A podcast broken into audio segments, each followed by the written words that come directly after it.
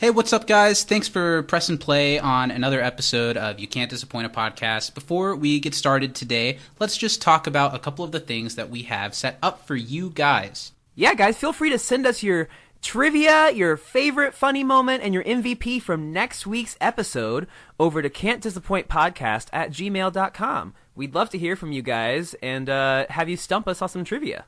For the full Zach and Steven experience, you can also follow us on Facebook, Instagram at Can't Disappoint Podcast, and Twitter at You Can't Disappoint for all of the fun shenanigans we get into off pod every week. Wax on, wax off pod. We're really thankful that you guys are listening to us, and I promise to keep whatever that was to a minimum. now, I say let's kick off this week's podcast. What do you say, Steven? Uh, Blue Skidoo Weekend 2, Zach. Let's dive in. All right. oh, God. Glad we did two takes, Zach. You got, you got a lot to work with there. Now I know this puts you in an awkwardly powerful position, but I have to know right now, in front of everyone, do you love me too? More than anything in the world. Really? Yeah. So, it begins. Hmm. The greatest relationship ever known.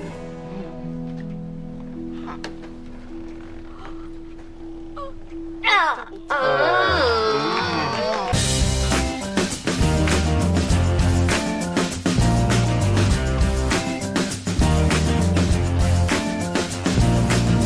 Welcome to season two of You Can't Disappoint a Podcast. We spent all of our money on the season finale, so there's no California, there's no audience, there's no sting. It's just me and Steven, and it's a little late, and we're a little sad.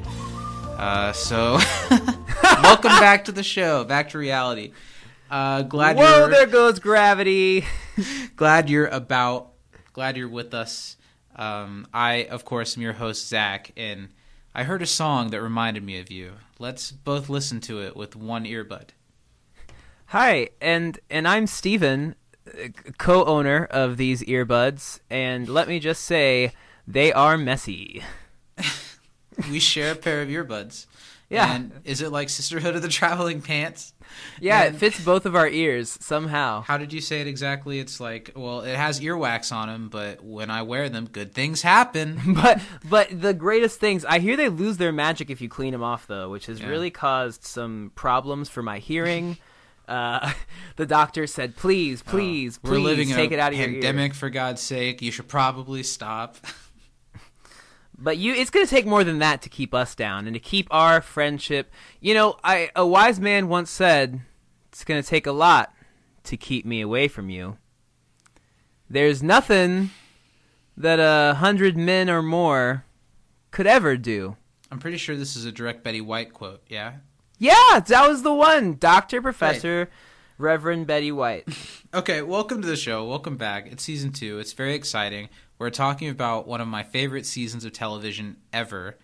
Uh, it's really hard to beat the just quality of season two of Community as a whole, and we're here to talk about it all, one episode at a time. We're still here, bitches. You thought you could kill us with just one season finale? Ha! It's gonna take at least six. All right. That is, of course, since we're in our first episode of the season, we're talking about season two, episode one of Community Anthropology 101. Shout out, of course, as always, to our community papas. It's like the first day of school. Are you guys proud of us? We're Pop, pop. we're in kindergarten now. You know. Yeah, you gone- took our picture before you Yeah. you let us Yeah. walk into the Zoom meeting. Yes. I feel You like it, he's like our Mr. Feeney. Fihihihine. You know what? Uh, I was gonna say, you know, speaking of anthropology, before Sure. I decided that I wanted to pursue a career in podcasting, I wanted to be a forensic anthropologist like Dr. Temperance Brennan from Okay. the show Bones. But I quickly learned that that required school. And And here we are. Yes, this of course being our lifelong career and passion now. We're really raking in those big podcaster bucks. Speaking of, I want to thank our sponsor for today. Oh, okay. Yeah, Hanes Cutoff Shirts. You thought a T-shirt was cute? Try Hanes cut-off shirts. Great for the summer, great for the winter, great for boys, gals, and everything in between. Hanes cut-off shirts. Thanks for that. You know, your uh, product placement of KY Jelly in our season wrap up special with Dom and Andre in the morning was a highlight. And if you haven't checked that out yet, you should. But after this, listen to what we're doing right now. Yes, this is more important. This episode, Anthropology 101, was directed by Joe Russo, who we all know Joe Russo of the Russo brothers. He had 21 directing credits throughout the entire series. And it was written by Chris McKenna, another really big community name, who in a lot of ways was kind of right hand man to Dan Harmon throughout his years on the show, and he has over uh, he has ten writing credits on the on the series, and it originally aired September twenty third, two thousand ten, and we're back, baby. What Ten years. you know?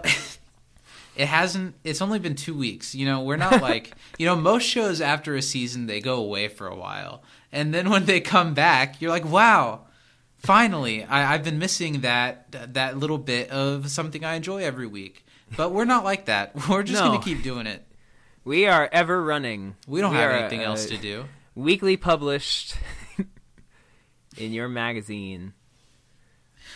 All right so let's get into well how are you steven what have you been I'm- up to I'm doing well. It's uh it's the day after Thanksgiving.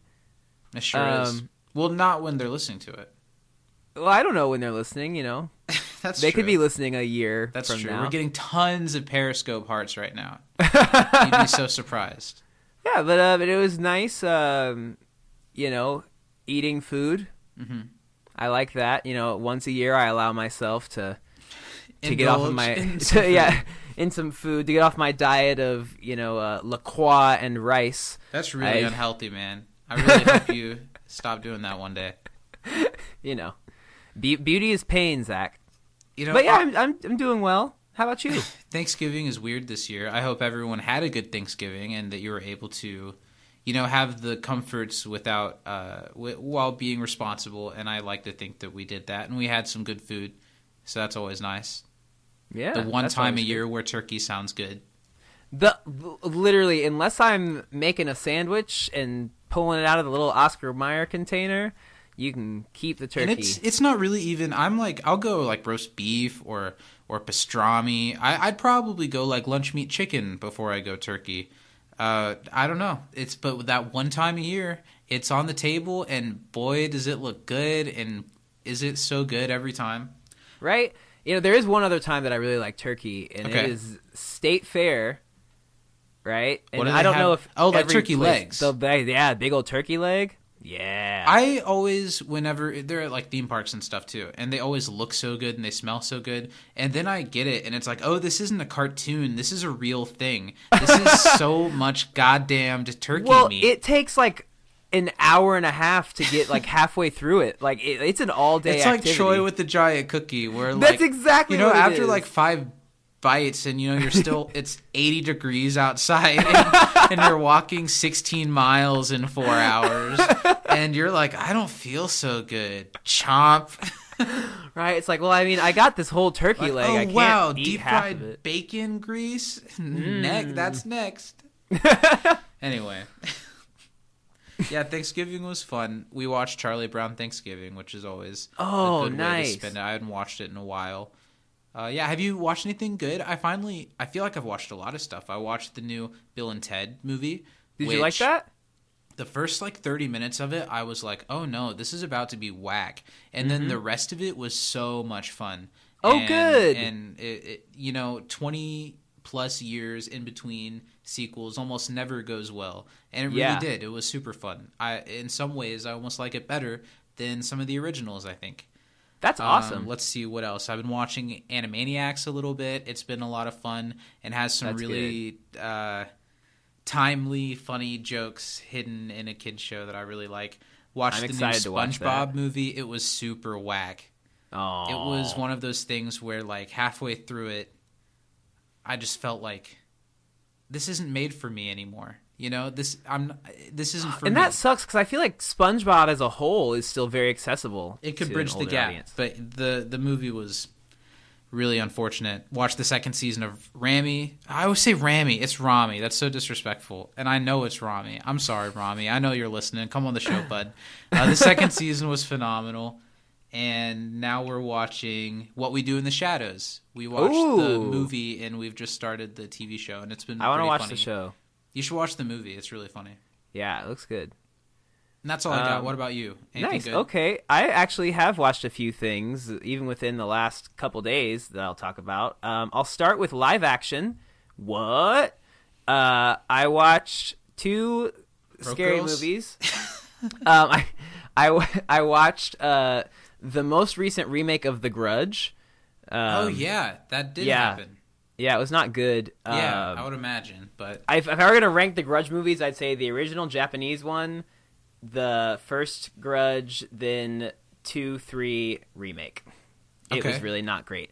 Uh, Huh. They they tried, I guess. Um, then I watched what I did enjoy was um, scary story, scary stories to tell in the dark. That was I based on wanted like to watch book. that, but I didn't see it. Really liked it. Really good soundtrack for the movie. Um, I mean, it wasn't like anything to write home about necessarily, but as somebody who really liked the scary stories to tell in the dark books, I really liked the stories that they chose to pull from in the movie, and I think that it was a cool story and a cool way to make it into a movie. Was the movie kind of goosebumpsy? Was it like family Very movie much. first, scary movie second? Did it actually have some spookiness though? Um, it was. Yeah, it definitely had some spookiness to it. I, I actually think it was more akin to the Goosebumps movie with Okay. Jack Black. where I enjoyed were- the Goosebumps. Yeah, movie I did Jack too. Black. Sure. Yeah, it was kind of in that realm, but maybe a little bit darker, which which was cool because it was accessible for like a I little. older wondered. The crowd, too. trailers made it seem that way a little bit. Wasn't Yeah. someone big attached to it? Did someone big like direct it or produce it? Do you know? Um, I want to say yes. I can't remember what name I It remember. might have even been like Guillermo was del in- Toro or something. It was like Guillermo that. del Toro. Was That's it? exactly who it was. Okay. Yeah. Uh, Pappy McPoyle. Shout out. Right. What he's Uh, mostly known as. Yeah. Um, so that was good. And then I watched um, show and a movie I want to talk about. I'll talk about the show first. I talked about season one of this show before. It's called Great Pretender. It is a like con artist uh, show. Um, really, really good. Part two came out the other night, um, and it was nine episodes, all spanning kind of one heist or con, and it was so fantastic. Really tied together the story from the first season, um, and and I was watching it and I was like, you know, at this point I'm expecting there to be some sort of twist, but the way they did it once again was just so good and I think that's just like some of the best storytelling I've ever seen in anime. So so good. Yeah, definitely a 10. I actually put it in my top 10 of all time. Wow. I updated my list. Big fan of it. Um, and then last night I watched a movie uh, by a film by director Satoshi Kon, who is known pretty well for like Tokyo Godfathers and Perfect Blue, Millennium Actress, that sort of thing. Um, and it's called Paprika.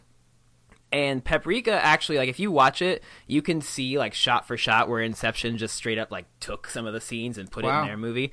Um, but it's so so good. Like the art in it is ridiculous, but it's about um, these devices that you can use to enter other people's dreams.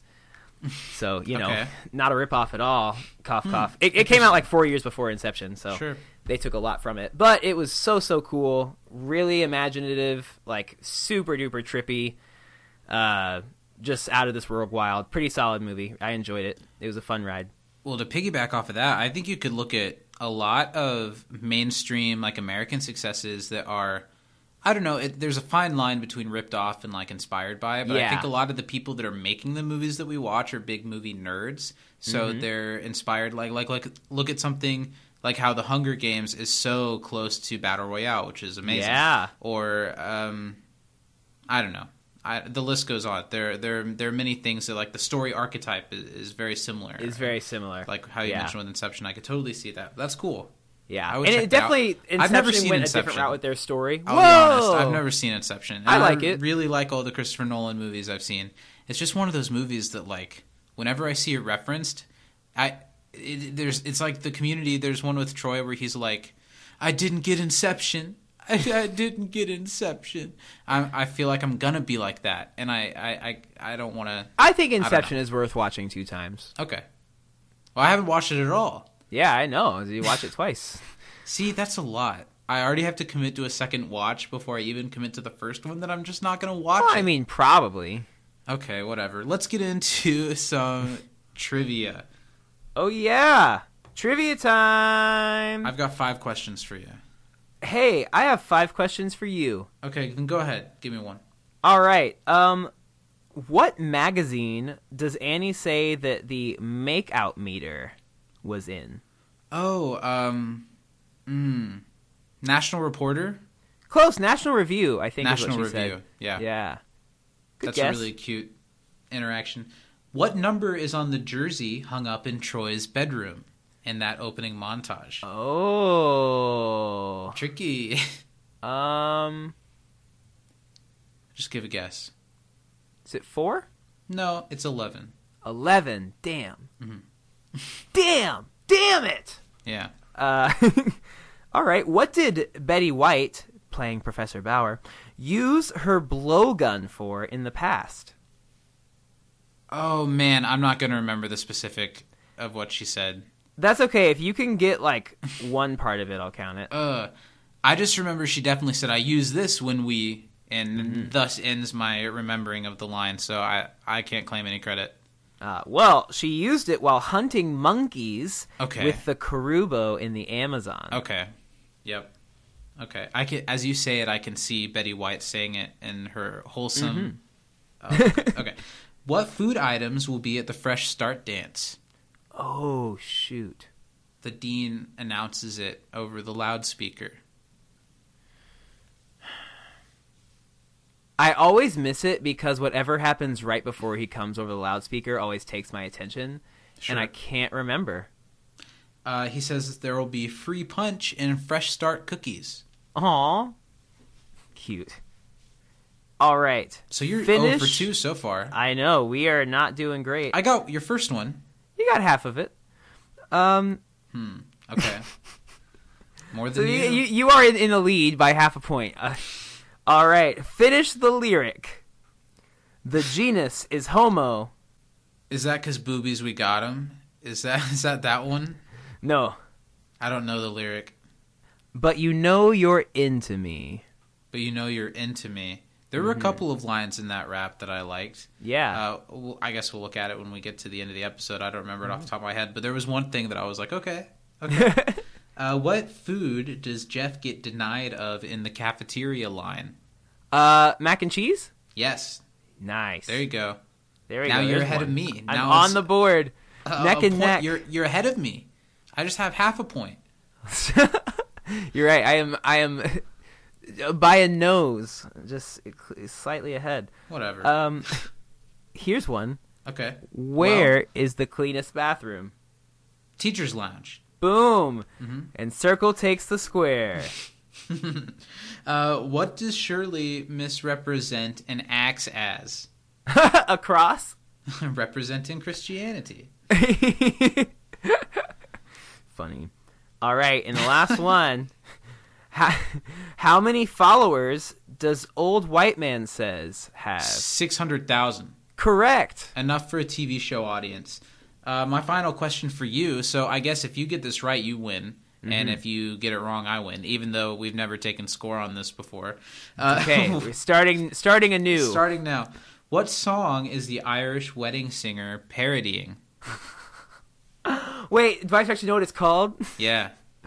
Got me wrapped around your finger. Is it called "Fool for You"? No. What's it called? It's Linger by the Cranberries. God damn. You're The fool for you. there you You've go. got me wrapped around your finger. I All right. love that song, and I Let's- love the Cranberries. Let's segue from that into some email questions. ah, so uh, we have two letters that were delivered by by Owl. It was really cool, but super unnecessary. Yeah, and the owl's dead. Like I don't know what you thought was going to happen. weird that they both did it. Did you guys plan this together? Yeah, that was. But we got the letters, so uh, I guess I'll read the the first one. It was from uh from Pop Pop himself, uh, Community Father Christmas, uh, Papa Noel de Community. I don't. Wow, I don't know how to say community in French. Um, but morning, kids. I don't have any answers for you this time, but I suspect you already know them. Not likely. Since First. when? What what have we ever done to make you think that? Okay, what? We don't get the questions that we ask each other right, and they are vastly easier than the I forget the answers when I'm trying to find out if Steven's right or not. Like, uh. Right? sure, um, okay, maybe. first, who swears by the restorative power of Professor Bauer's urine? Oh, I think she says Dean Pelton. Dean Pelton? Maybe not though. I thought she said like somebody swears by it. Um, I'm going to guess the Turks. We'll see when we get to Oh, the okay, episode. okay. I, I, I'm listen. Your They guess thought we were is as gonna good know as mine. this. Yeah. Um, okay. Part of the Abed's wedding party Okay. once worked with one of the cast members. Do I know the group? I can tell you this one. There are a couple of people actually in that wedding scene that Mm-hmm. are previously in community members of the sketch comedy troupe, the Greendale Guffaws, and Oh. they are members of Donald Glover's Derrick Comedy troupe. Oh, that's awesome. So that's Yes. that one. All right, here Nailed we go. it. Yeah, that was good. I need to watch some of that Derrick comedy stuff. I've never have. watched much, but they have a movie. Um, is uh, d- uh the searching search party? What's it called? I don't think so. Mystery Gang, Mystery Team. Yeah, Mystery Team is what. yeah, it is. that's a funny movie. It was on like Hulu forever. I've never seen it. Um, it's it's fine. Um, how much money is in Chang's bank account? It was like It's twenty something yeah, like twenty three bucks and like twenty seven cents or something Yeah. like that. goals. All right, here here we go. I've discussed this episode a couple of times with people, and I just want to point to both of you to watch Alison's portrayal of Annie after she punches Jeff. I will argue until I'm dead that I think Annie is lying about her feelings for Jeff going forward from this episode because everybody reacts to Jeff over the news. They kissed, and they ignore her. Have a great one, guys. Ooh. Why does he like like uh prose that as if we already disagree? I don't think I disagree. No, I don't disagree. Yeah, I Just because yeah. we don't ship it doesn't mean that I don't see when it's happening. we just don't. It's just not exactly my forte. But we'll get into that. We'll talk about it. Oh, I we'll will talk a fair it. amount about this. Sure. Um, but thank you for writing in, Papa. Uh, our other letter that came in. Um, let me. That owl did survive, but its life will never be the same. yeah, but one of the owls made it. Uh, Harry Potter must not return to Hogwarts. Uh, cut that. All right, this one from MJ. Hey, Zach and Steven. Hey. I really hope this letter reaches you in time. Literally Just writing time, yeah. this the Very morning you're slow about to record your season two premiere podcast. Anyway, just wanted to say I really enjoyed your season closer episode last week with Dom and Andre. Hope y'all do more of those in the future. Thanks, yeah, that was a lot of fun. Thanks again to Dom and Andre. Dom and Andre have sent us each a restraining order post haste. I looked into it as best as I could, guys. Sorry you can't disappoint a podcast nation, but it it works virtually too. We can't get them on a Skype call anymore. Yeah, Um, they blocked us on most social medias too. the, so the guys, we, to- we we totally understand it was uncalled for, but come on, come on, for the fans. it was. Come on, it was Come on. kind of funny. Come on. Uh, as for the episode at hand, I think this is a very tricky episode to evaluate since it had to tie up the loose ends the season one finale left, and it definitely isn't one of my favorites because of that. But I'm sure, Sure. y'all are going to have some great discussions about its merits. Merits. Hope y'all enjoy my quiz. Oh, we'll talk about each of its Marys very closely. is that what you said? that is what I said. Uh, all right, MJ's trivia round, week thirteen. Oh, uh, like like mine's thinking likely. Um, what was Troy's football jersey number as seen in the very memorable opening scene? that would be 11. Eleven. Eleven. Um, for their very first activity, Professor Bauer had their class split off into groups of no more than how many people? Eight. Eight, yeah. Um, how much was Chang's current balance according to the automated voice in his cell phone? I'm going with like 23, 27, something like that. It was less than 25, certainly. Yeah. I think it was 23 something. Um, according to Annie, where's the cleanest bathroom in Greendale? That would be Teacher's, the teacher's lounge. lounge. Wow. Look at that.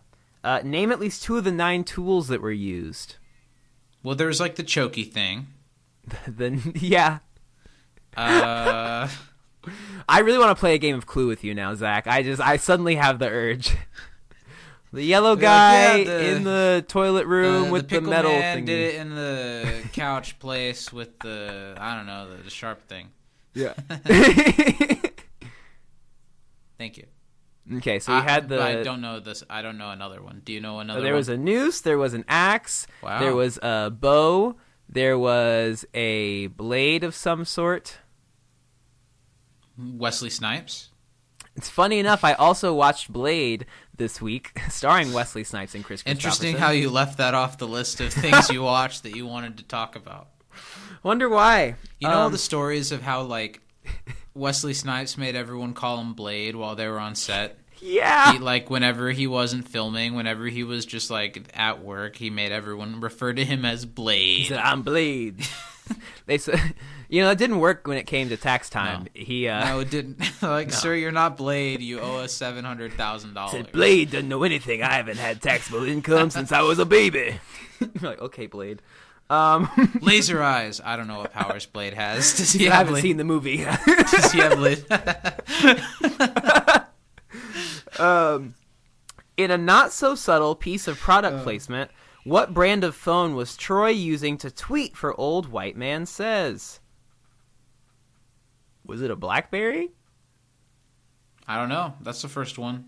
I don't know. It was 2010. The iPhone was out.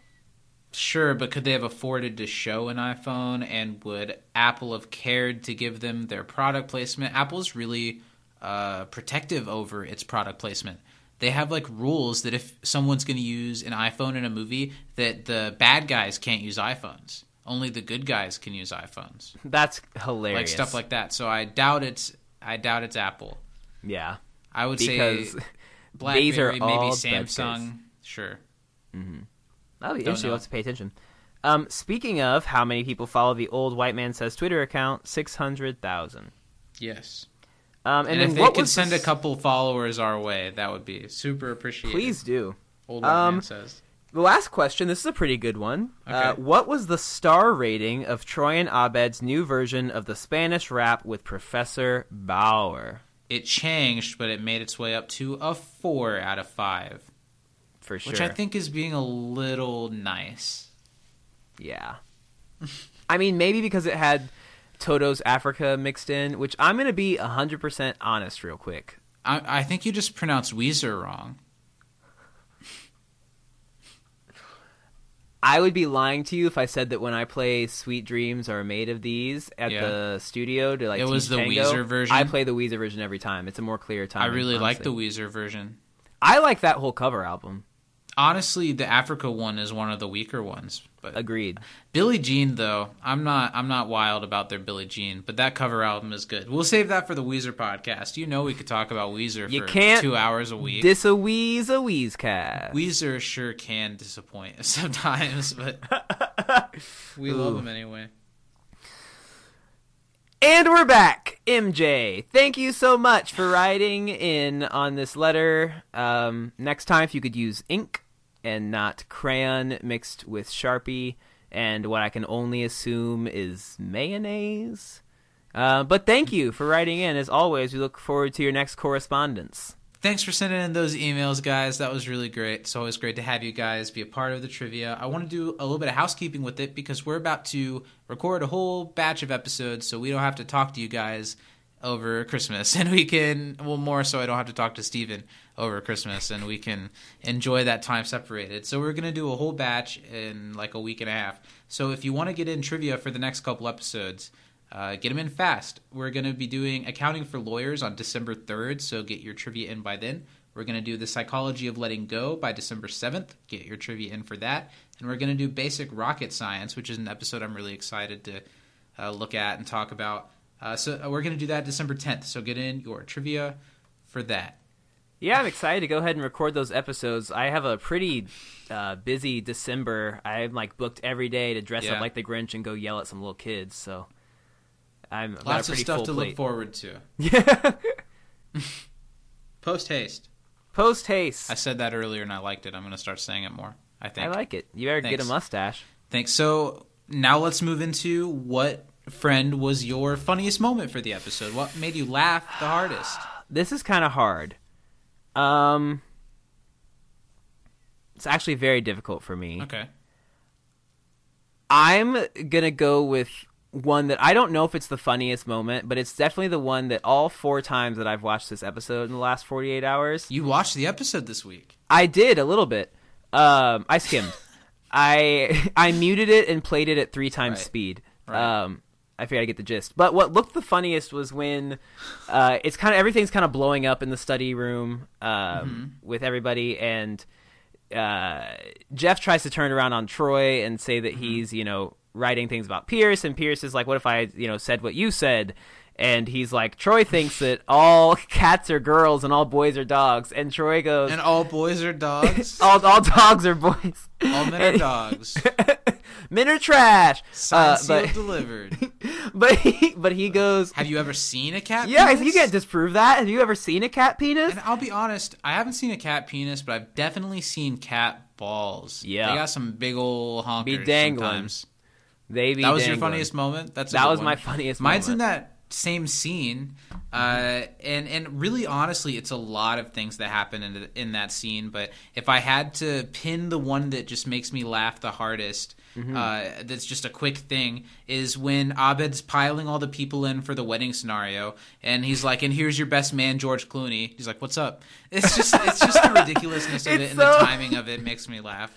Well, I had love that it Abed, like- moment. Yeah, I love that Abed like leaves the study rooms and goes and grabs an Irish woman, some people to hold balloons, and a George them Clooney lookalike. call. He had them all. Already. And it kind of there's an episode in season three that's not a favorite of mine that involves a lot of celebrity impressionists, Mm. and this kind of sets that up a little bit because one of the things in that episode is that like Abed has a problem and he's hiring too many of them and spending too much money on it. so that kind of tracks more having seen his behavior here. Can we please go into a when we get to that episode a very long talk about the? Mm-hmm. Can we uh, each be impersonating someone the entire episode? Well, I think that's a given. Um, but we need to talk about that episode of Nathan for you with the Bill Gates impersonator, and then the Oh, sure. subsequent like two hour long special. Sure. Yeah, If you haven't watched Nathan for You, there's your homework. Check out Nathan for You. It's great. There's not It's that so much of it. Binge it. it's so good. Now we're going to segue into a brand spanking new season two segment. Our main man, Stephen Baker, is going That's to be me. tasked with the challenge each week to, you know, these episodes of Community are sprawling. There's so many threads to them. We're going to see if he can combine it all together into a succinct statement. There's going to be 20 seconds on the clock, and Oh, each week, uh, you know, I'm a, I'm a major passive aggressive micromanager. At the end of his presentation, I will give it the rating Okay, that here we I go. deem it. So you've got it, and go. Okay, so this episode, they all wake up in their rooms, all six of them or seven, however many there are, and then they go into class like "Happy first day of school," but then everyone's really awkward because like uh, uh, Britta like told everyone that she loved Jeff, and then everyone's like, "Oh, Britta's so cool, em- empowerment, go girls!" And then Annie's like, "But I I want to kiss you, but I'm not young." And then Jeff's like, "I want every girl to kiss me," and then he kisses Britta a lot, and then it's really awkward. That's time. I feel like you just skimmed the surface. I didn't But quite get the to the end, but. I, I sure drew people in. You know. It's the first week, so I'm going to grade on a curve and give you a D minus. Okay, I'll take that. You know, I think I really got the first five minutes of the episode down pat. yeah, yeah, really. I didn't get into the anthropology part. It's like the speed was there, but the content wasn't. I was just I was just saying everything I would say in a long-winded explanation, just fast. Oh, that was really funny. All right, we'll see. good. We'll see what happens next week. Let's Stay tuned with my journey. This is my training arc. This is when I become a master explainer of things. Uh, we can call that segment "Did Steven watch the episode this week?" And uh, after this week's results, it's clear that I watched at least the first of. five minutes. sort of, sure. Let's talk about it. What did you think of this episode? I remember this is an episode that I don't like that much, mm-hmm. and I felt very quite the opposite watching it this time. Yeah, same. I remember th- that it was a very relation. Excuse me. It was a very relationshipy episode, which I'm normally not for unless it involves Troy and Britta, and I'm really only barely for that. Um, but yeah, this was like really fun. I enjoyed. Super fun. Yeah, like even the parts of it that like I don't like when Community does it. I think Community is aware that we don't like that when they do it, and Yeah. so they were like, "Our bad." I feel like when I watched this younger, even though I didn't care about the relationship pairings that much, I like was kind of willing to follow it because I figured the show was going that direction. Mm-hmm. And then this episode, after all that stuff in the last episode of season 1, it kind of sweeps it all under the rug Yeah. and is like you're stupid for caring about that and says we're going to do other stuff now. And I think at the time I was like, "Wow, that's really silly. Am I supposed to like take this seriously?" But mm-hmm. now that I I love the show so much, I like this episode that sweeps it all under the rug in a way that's funny way more than I liked the episode that that set it all up in a way that felt odd. Yeah, totally, totally, totally, totally. Cool. Let's dive into it. The episode starts with I don't know, probably my favorite 15 or so seconds of community yet. It's it's pretty freaking well done. It's nothing life changing, but it's something stylistically different from anything that they've done, where we're seeing everyone's morning routine. We- A lot of these people's rooms we haven't seen before this. Yeah. We see all of their morning routines in a really cool panning shot that starts with Abed, who is, is obviously very excited for the first day of classes because he's got it circled on his calendar. And a fun fact is that the date that he's got circled on his calendar is the 23rd, the date that this episode ended Oh, that's up actually cool. airing. And for them to be able, I don't know, I'm sure that was kind of a coincidence, but that's a really cool thing. Yeah, Um, Abed wakes up and says, "And we're back," as if it's the new season. And it's a really nice moment, and it starts this great episode. I love that Abed's room is just a wall of a DVD collection. Right? That's super relatable. We see Troy's room, and of course, this is the shot that is actually in Spider-Man into the Spider-Verse. which is so cool. Uh, of course, there was okay after season one of Community. There was this big thing. I guess it would have been Andrew Garfield's Spider Man, where Mm-hmm. they were talking about recasting, uh, rebooting Spider Man, and a bunch of people wanted Donald to play Spider Man, which would have been really cool. Yeah. and I think it gained some traction. He actually voiced Spider Man in a uh, animated series. He did. I think. Uh, and so this was for uh, uh, an homage to that. You know, we see Troy in his room with a Spider-Man shirt on. This image of him in his room with a Spider-Man shirt on was in the movie Into the Spider-Verse in a scene, like on the television in the background. And Which that's such so a cool, cool. homage to this. That's an homage to like the fan movement. Which, so if you cool. have not seen Into the Spider Verse, as soon as you're done with this episode, go watch it. It's one of the best, if and it could be argued is the best uh, version of Spider-Man we've seen in theaters so far. Yeah, I haven't seen any of the Holland stuff, but I'm not super invested in the MCU, so I don't have a lot of stake in seeing movies that are connected to 30 other movies. yeah, But I've heard he's a really good Spider-Man, he is a really good Spider Man. and I would like to watch his films. Mm-hmm. Can I He's watch a much better can I- Spider Man. Can I watch Spider-Man: Homecoming without it like being like, stay Yeah. tuned to see who's still alive on the next two You can actually watch? Spider Man Homecoming pretty independent of knowing about Infinity Okay, War and all I that. might do that. And the thing is, I kind of know what happens anyway, and I've never seen any of the movies. Yeah. Okay, so after the shot of Troy, and it's cool that he's of course living in Pierce's mansion. Yeah. They've both got this weird Tetrisy window. Pierce like stumbles out of his waterbed that looks like he made it out of a like, backyard pool for children, Right. And he's got a, a really flattering portrait of old school Chevy Chase hanging above his bed, and he just tumbles out of his bed. We see Shirley. I think Shirley's room is really cool and indicative of her character. Mm-hmm.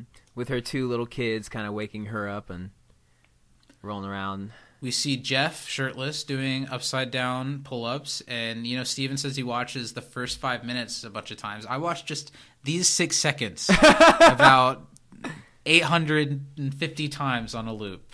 It There was a go. great, it's a great thing.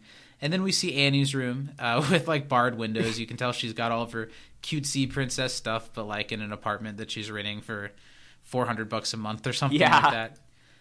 And after her, we get Britta. I like Britta's room and the way it's decorated a lot too. I do too. this whole shot was filmed. Okay, so like on a sound stage where it mm-hmm. was like each room next to each other, so they could literally do this sweeping motion shot. And I guess awesome. their soundstage wasn't big enough to hold all of them, so somewhere in there there is a really clean, unnoticeable Yeah. cut between two of them.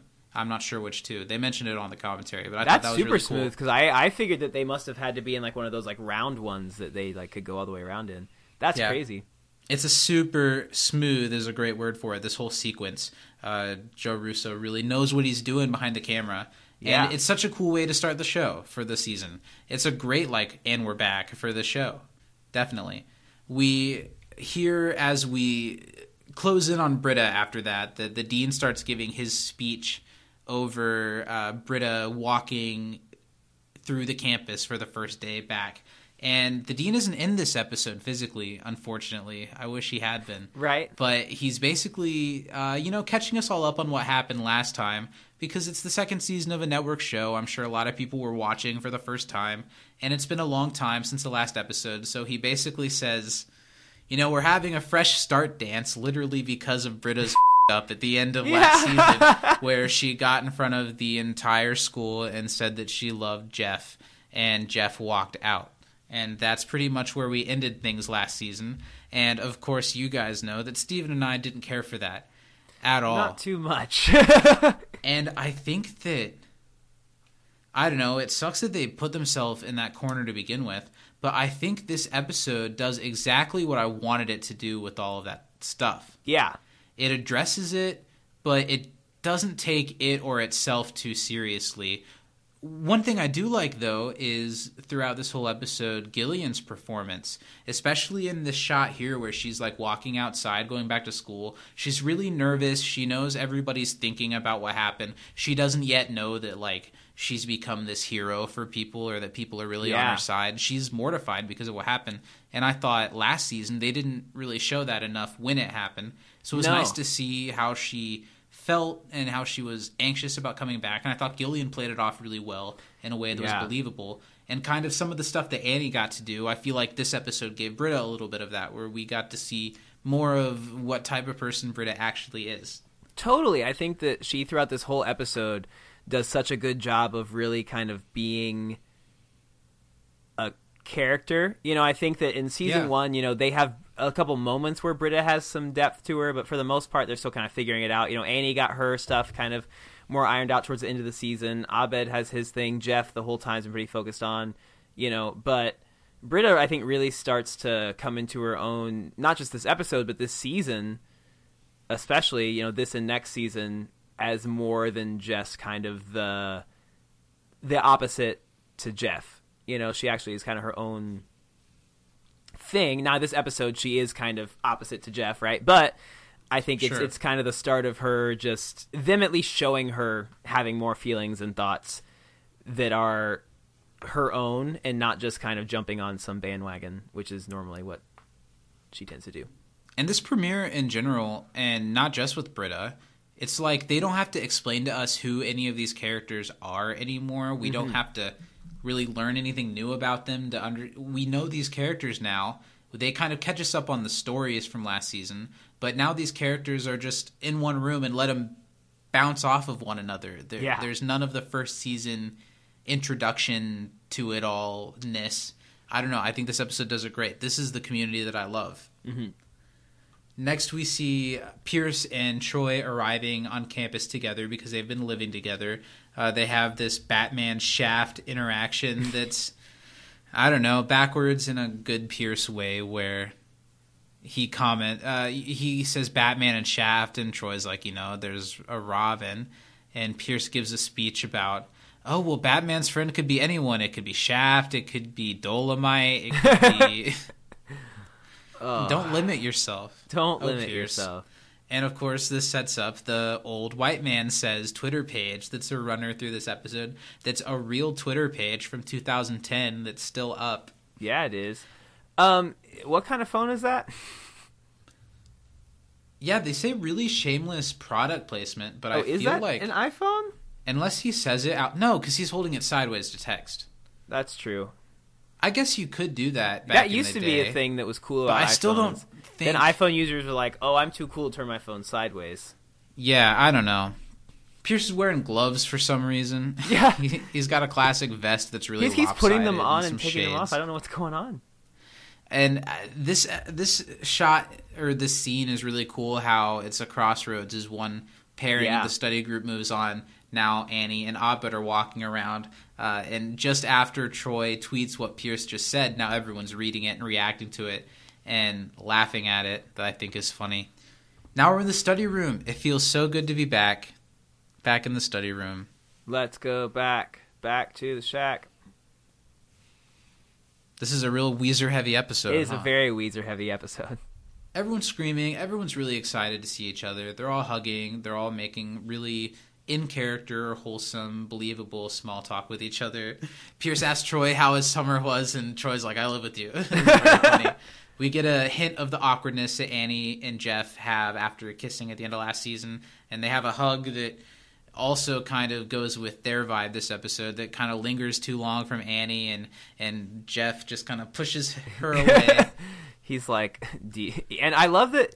You know, as as much as Jeff is kind of an asshole, the first lot of this episode about a lot of stuff, yeah. um, he Joel McHale does such a good job of portraying Jeff like being so worried about people finding out about him and Annie or like seeing that and thinking anything of it, which is which is very funny because like with he and Britta it wasn't like that. They just were kind of like you know stuff's done, you know. But it's not like he was super anxious about anyone finding out that he did anything with Britta. But Annie, he he kind of realizes he's like okay.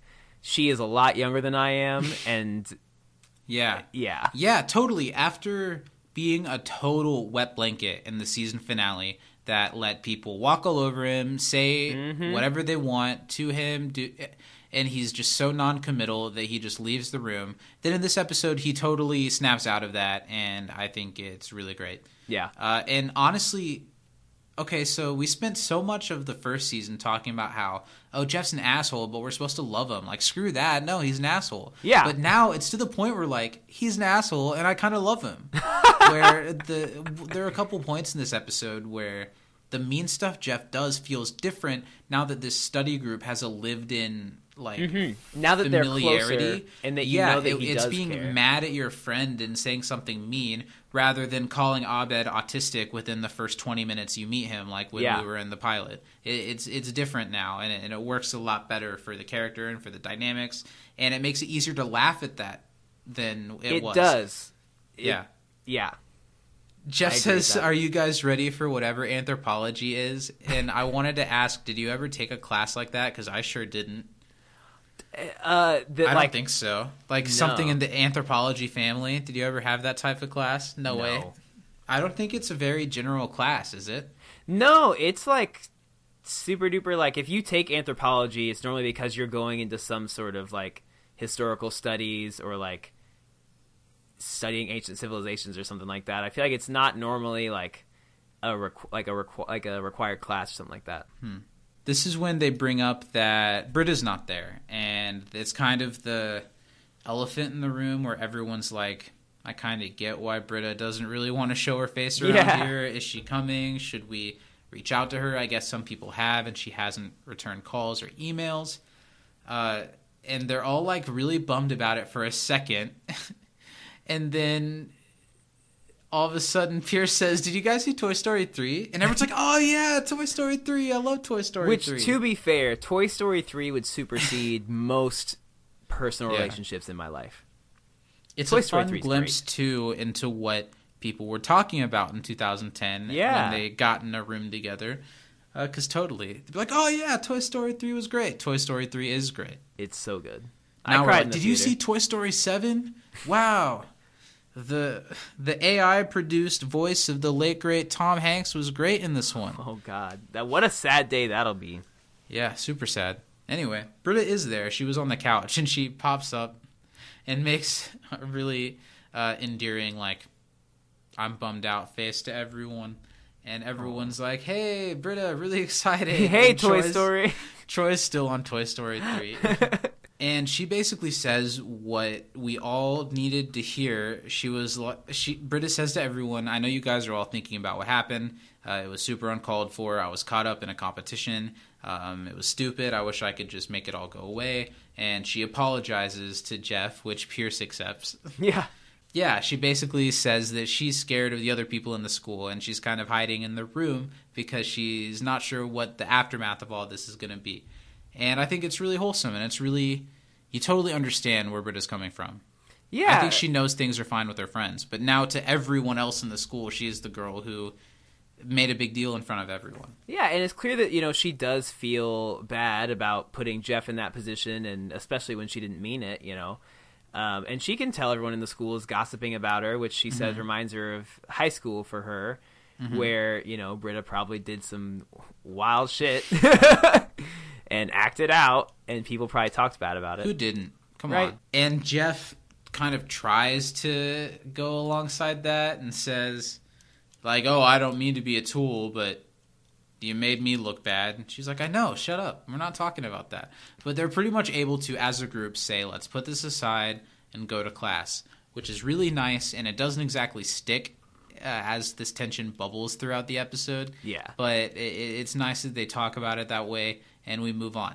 Britta leaves, and what changes it is that these totally unbelievable student girls start flocking around Britta, and they worship her. Yeah, all 29 people that were at that dance really got the word around fast. all yeah, it's like all of a sudden there's students- so many more students at Greendale, and they all remember all of this stuff. Right. and they, Britta loves this attention because you know it reminds her of how she was in high school, and these girls uh, embrace her because of the stuff that happened, and and it feels really good. So even though she feels awful about what happened and wishes she could take it back, she's immediately willing to really slide into it to get this attention, so people like her, and that's super relatable. I know we all did some crazy stuff for attention in high school. Yeah, I mean, I told Joel McHale that I loved him several times when I was in high school, but nobody ever started worshiping me because of it. No one called me brave. they literally ask her for autographs, and I like Gillian when they're like, "Do you sign stuff?" And she's like, "Now and again." and then there's a really smooth transition of Jeff, you know, saying, "I don't like where that's going." Watching that, and then Annie just appears from behind. He's like, "Yeah, you're right," and and just like, "Oh my god." It's like that scene in The Office where Dwight's looking at that uh, one girl and Angela pops up behind him. He's like, oh, f-."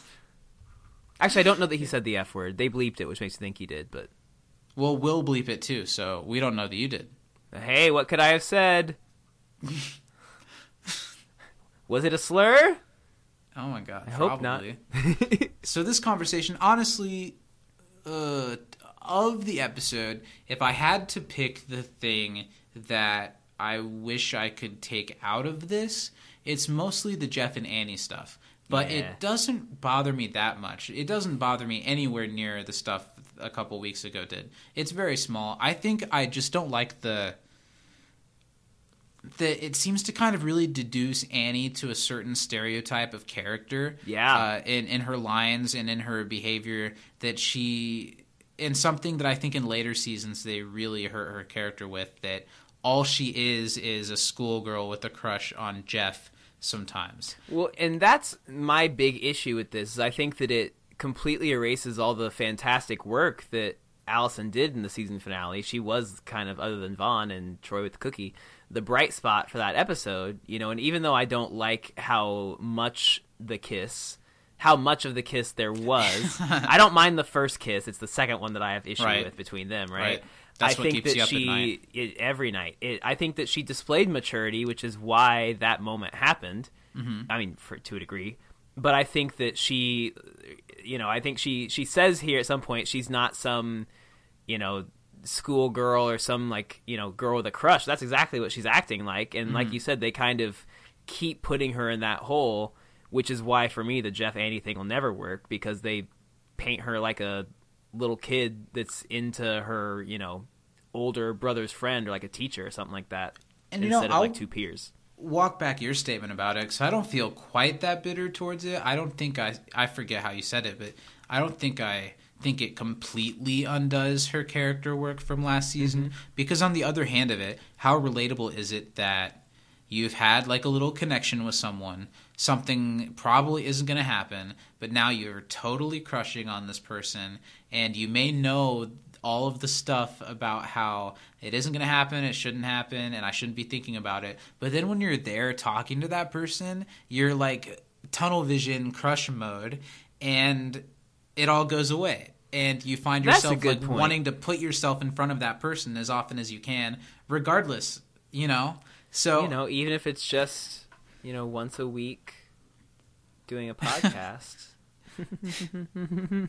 Oh my god! Uh, so I hated every second of that. I, but we'll talk later. Uh, I I think I don't know. It's that there's so little time to dedicate to all of the things that are going on, to where it feels very Annie's like ha ha ha maybe, and Jeff's like pushing her down like Yeah. no way, and then five minutes later it kind of happens again.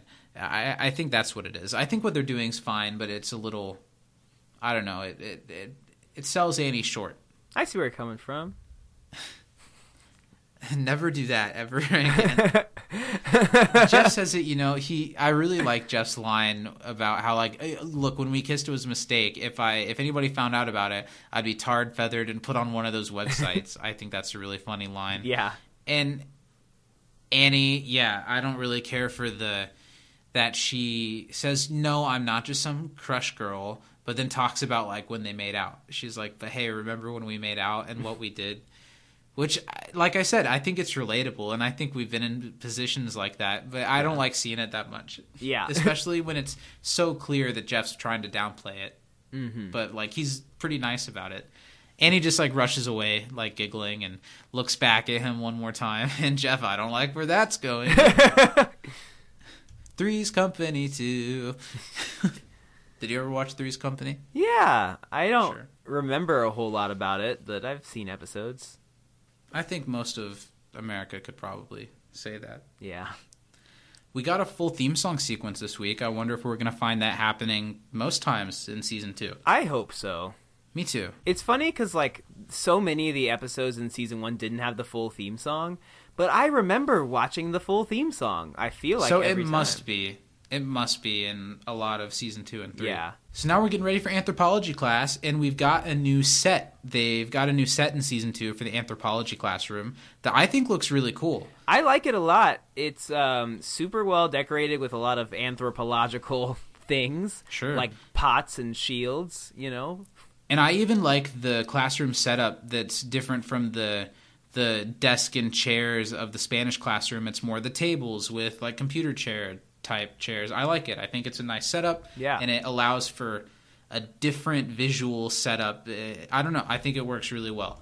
The first thing we get is Jeff and Annie walking into our introduction of student Chang. You know, they kind of talk about that. Do we call you Señor Chang or are you just student Chang? Uh, they they mention good continuity because he's two credits into a music uh, degree, Chang, which is great. And they have this little interaction about why are you taking this class? Is it just because you want to be friends with us? Uh, and he has a funny line about oh, there's like genital mutilations in this class, and and and all of this stuff that he saw in the course description, and we get one of our first really. I don't know, specific using Chang as a word in a sentence when he says that the class is speaking his Changwage. Yeah, you know, I like the Changwich joke. I wish they'd stopped there.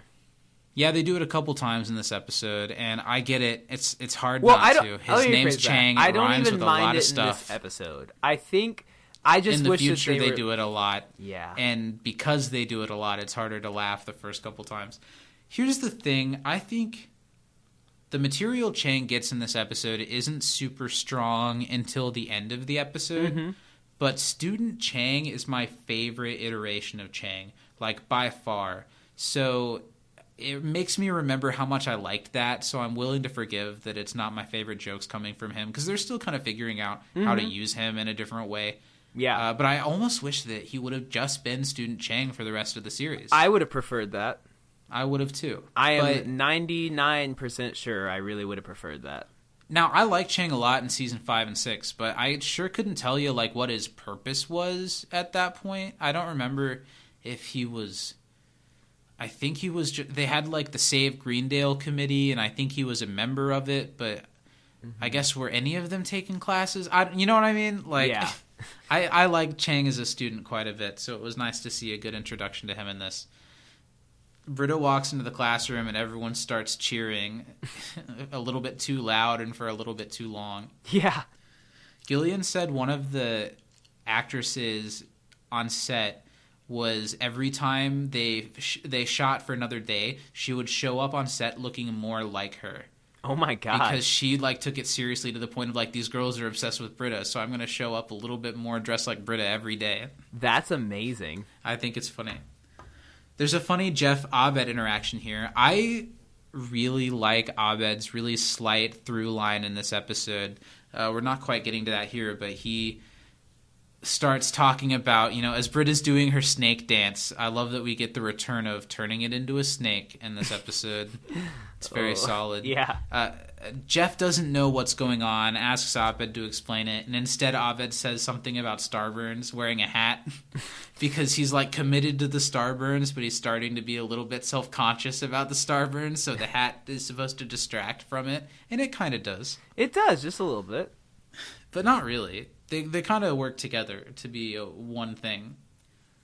But why does he feel self conscious? He's got a girl on each shoulder. Well, I think he wants to be known for more than just the burns. You know, he's But they're they're a man. choice. they're a choice. I'm He sure they chooses take to do that every day. I'm sure they take a lot of maintenance. because if you can grow facial hair that thick, you have facial hair coming in every day. You know, so I feel Yeah. like he every day makes a decision to carve not one but two stars. I think there's a chance that even in universe the starburns might not be real. That even Wow. in universe they might be adhesive. Now that's a that's a conspiracy, guys. write us in on Twitter by letter, smoke signal, Morse oh code. God. All Are starburns starburns real? But Abed pretty much gives the facts to Jeff and says, you know, all these girls see her at see Britta as an underdog now, so they're all on Britta's side because the guy walked out on her, which is like technically what happened, but there is something to be said about how Jeff was just like put into a situation kind Yeah. of without any of his own understanding. I don't really like this interaction here where they're talking about the different sitcom stereotypes that Jeff might be involved with because Abed's through line, which I like here quite a bit, is that he's ready for the next thing. He's Mm-hmm. ready for season two. He is ready for new adventures, new characters, new mishaps, but we're still stuck in the mess of season one. And throughout the episode, Abed kind of gets to say some of the stuff that I was saying during the season finale. Yeah, totally. And some of the stuff I'm sure the writers were saying. Like later, he has a line about, you know, I really wanted to do more stuff like paintball, but we have to do this right now. I'm sure that the Yeah. writers and creators of the show were thinking the same thing, but we're like, no, we have to clean up the mess that we made last season. So I like that Abed's literally an embodiment of that in this episode. Yeah, I appreciate that. And then we get the introduction of Jane Bauer. What do you think of her? What do you think of our guest anthropology teacher this week? I love it. I mean, we have the incomparable Betty White giving Truly. a great guest performance here. I think that I, off the top of my head, can't think of any performances in Betty White's career I've ever seen that I didn't like. So, Sure. She's always so positive. And when she did this episode of Community, it was when her career was having a major, like, mm-hmm. super late in life bump with stuff like The Proposal and several TV shows that she did. I feel like she was kind of a get for the show. absolutely. And to talk a little bit about expectation versus reality, because I don't remember this episode very fondly, and here I am enjoying it quite a bit. Mm-hmm. I don't remember liking Betty White in this episode that much. I think just because it felt so one episode only. I had you know- completely forgotten she was in it. Really? Yeah. Like, do you think it would have been interesting to see them like cast a anthropology teacher that stuck? Mm-hmm. But instead, they went with the you know easy to go for bait of getting a major guest star to have for one episode. Yeah. I don't know. It would have been interesting to see something else they would have done because in the later seasons, uh, seasons three and four, they have a teacher for a class that sticks around for most of the season. Yeah, I don't mind them doing it like this, uh, but I think it definitely would have been a cool route to have somebody you know, who does as good a job as the teachers that they did in season one. Mm-hmm. You know, because I think all of the ones they kind of highlighted were pretty memorable, Sure. and I think added to the show. And now we don't see him that much anymore. Nope. Yeah. So Starburns like immediately undersells something that the new teacher says. So she takes a blow dart thing and nails him right in the in the Starburns and like tranquilizes him. And I like that. Okay, so something really big happens with the teacher in the end of the episode. Something really violent that is a reason why she wouldn't be back at the school after this episode. And I really like how if they're going to have this teacher only around for one episode, they're going to make a good reason for why she Yeah. leaves. She's super violent and abusive to her students. It makes me think has in universe is this a new teacher at Greendale or has she been there for a long time? And now she's just finally now kind of- she's like acting out. I don't know. Well, I could also very much believe that the student to which something is done, although I guess he didn't really report or anything, they just kind of, you know, maybe maybe that's It's the Greendale. furthest she's gone. It's Greendale, yeah, Maybe it's the furthest she's gone, or or these are the first people to live to tell the tale. right. I'd believe it. So she gives her speech about the. I, I really like a lot of the speech that Betty White mm-hmm. gives here. I think they wrote some silly stuff for her to say, and I'm sure she showed up to do this guest spot not knowing a lot about the show she was about to be in. Yeah. And she totally is game, and she tells it all very well. She says a lot of badass stuff about stuff she's done in the past historically, and Abed and Troy have a really sly handshake that they do that I think is really nice Yeah, and her whole speech is really great about how I don't know, I don't know anything about anthropology, but she's basically like, you guys are gonna meet your maker this semester, and I'm gonna make you look eye to hmm. eye with existence and and all this stuff, and you're gonna have to also make a diorama. And her whole speech about forming tribes and not allowing a race war to break out, and, and I don't know, I think she gives a lot of really funny material here.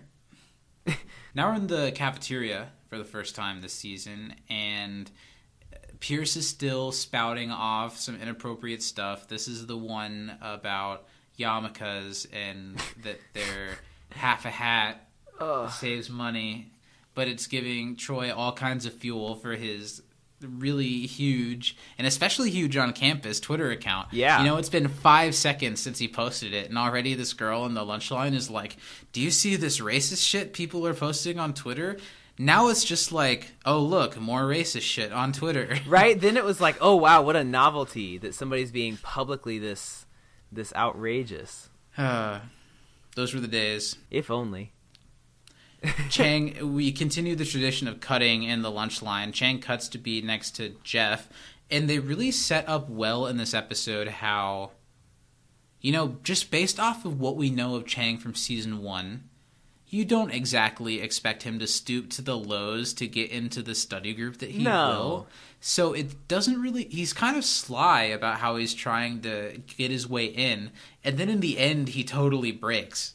So it's cool how Jeff's like, "Oh, you just really want to get into our study group, but you're too proud to ask, right?" And Chang's like, "No way, whatever." And this is when he does his bank account on his phone. Twenty three dollars, we were right, mm-hmm. and twenty cents. Wow, I was one digit away. I've been I've been in times in my life where twenty three dollars and twenty cents in my bank account was not the lowest it had ever Oh been. yeah, are you kidding me? That means like- that's Uber Eats money, That Zach. means I'm eating tonight. yeah, we're we're balling. Twenty tomorrow. Wow. Tomorrow, uh, but tonight is great. That's tomorrow's Zach's problem. Exactly. Twenty three dollars. That's almost enough. Right, enough to an Uber to and back. Almost. Jeff tries to get some lunch, and even the lunch lady is is negging him from his meal because of the Britta thing. The woman next to him very not nonchalantly pointing out, "This is like what you did to Britta." I didn't love that. No, because I think that the the lunch lady it covered it. Yeah, we all got it. we all know. We're all on the same page. And so Jeff tr- goes to Britta, who is surrounded by a bunch of her supporters, to try to make the stop because he's used to being the hot shit on campus. He mm-hmm. doesn't like being disliked by so many people, especially the women. At Greendale. And like I said earlier, how Jeff is the asshole that I love to hate. Now there is one line that he has in this episode that Yeah. I hate. Is it the one we're coming up to- very soon? Is it? We'll see. Britta leaves to give him the time to talk, and they have this conversation about how Jeff's ready for this to blow over.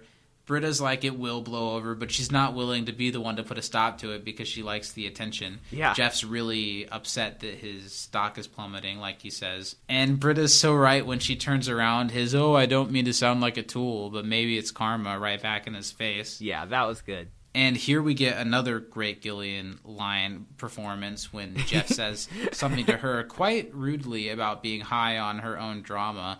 And Gillian's delivery of high on my own drama. So good. Have you ever been in a situation like that? Have you ever been have you ever been dramatic like this? Um, I'm not normally the one to be loud in public and be dramatic, but I've definitely been in a conversation with somebody that was at one volume and then they took it up to a louder volume unnecessarily in a similar fashion. Okay, sure. I don't know. I feel like I'm a mix of not being the one to be loud and make a scene, but also like I don't know, getting some enjoyment out of out of shenanigans. I don't know. High school was wild for everyone. I'm sure I was in a situation similar to this.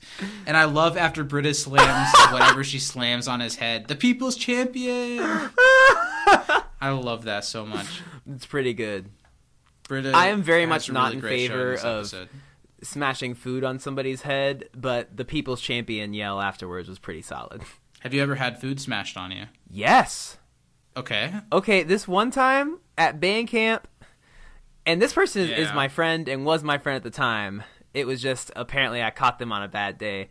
But we're sitting in the cafeteria at this Christian university that we've decided to hold our band camp at, and I'm it's my first year of band camp. I, I thought I was you know hot shit, so I had like coordinated outfits and everything to be extra oh cool. Oh my god. And I had on this like brand new white shirt and these brand new white shorts and like some cool tennis shoes. And I threw like a, a little napkin ball at somebody just messing around. And then she took some chocolate ice cream and smashed it all over me. You're like, I picked this shirt out a month ago. I was like, this is my brand new special white shirt. I can't believe you've done this. Don't throw shit at people. Well, I guess. Maybe it's karma. I guess maybe it was. It was People's dry. champion. It was a dry, clean paper towel.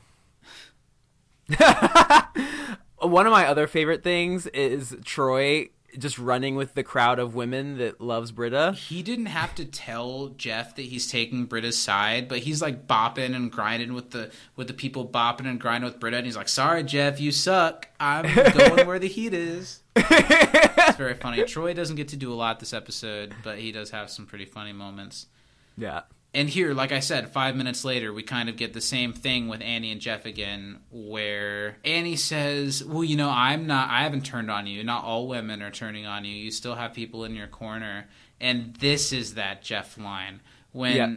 Jeff said, uh, Annie says something about women deserving to be with Jeff. Well, she And- says all not all women have turned against you, not the one who deserves to be with you. And Jeff says, All women deserve to be with me, and vice versa. That is Yuck. not gonna fly, dog. yeah, that's not a good one. Yeah. That one's pretty bad. All women deserve to be with me, and vice versa. lines like that in an episode that Jeff does quite a few things that I think are funny totally take away any chance of him getting MVP for me this week. You can't Yep. say that shit, dude. No. Unless it's like part of something. You know, unless he like gets reprimanded because of it. That'd be a different Yeah. thing. He just gets to say stuff like this willy nilly and Annie still wants to be with him. Well, and immediately after, Annie says, "Granted," but like she doesn't disagree with him. Says ha ha ha unless yeah. But this conversation does give Jeff the realization of how he can turn this situation around. And this, even though it's mean, I really like where this goes. A I lot. I do too. I I don't really think funny. I did when I was when I was watching this show before, but I think there's a ton of comedic potential in in this idea that we're about to see. Jeff says that he's got an idea of how to beat Britta at her own game, and Annie's like, "Oh, not really what I was thinking about, but see you later." and then it's a really the funny visual. That Troy walks up to Annie, and he's got some random girl on his shoulders who's doing like the vibing, like hand out the window in the car arms kind of thing going on. Just while he's standing there, I think it's really funny. That's when he asks for the cleanest bathroom. uh, it's good stuff. The yogi of India swear by the restorative powers of Betty White's urine. Yes, we're back in the anthropology class. She's teaching our our our, our students, and yeah, she's sipping on some urine. No one else is all that interested.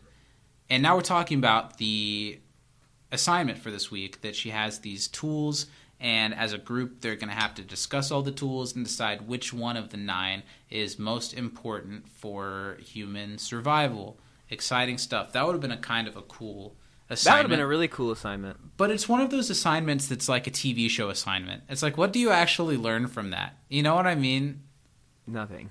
Yeah. It's it's like a few shades away from shows in like the early '90s having teachers that they're like, today's English assignment.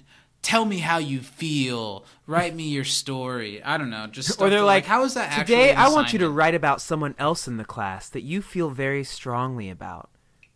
And like all these like fifteen year olds are like, sure, fine. Like no. TV totally ruined school for me because I was like, why do all of my teachers not care? You know, why aren't any of my teachers trying to like show up at my house on a motorcycle to save me from my abusive family? You know, right? Like why has nobody noticed I've been a little blue lately?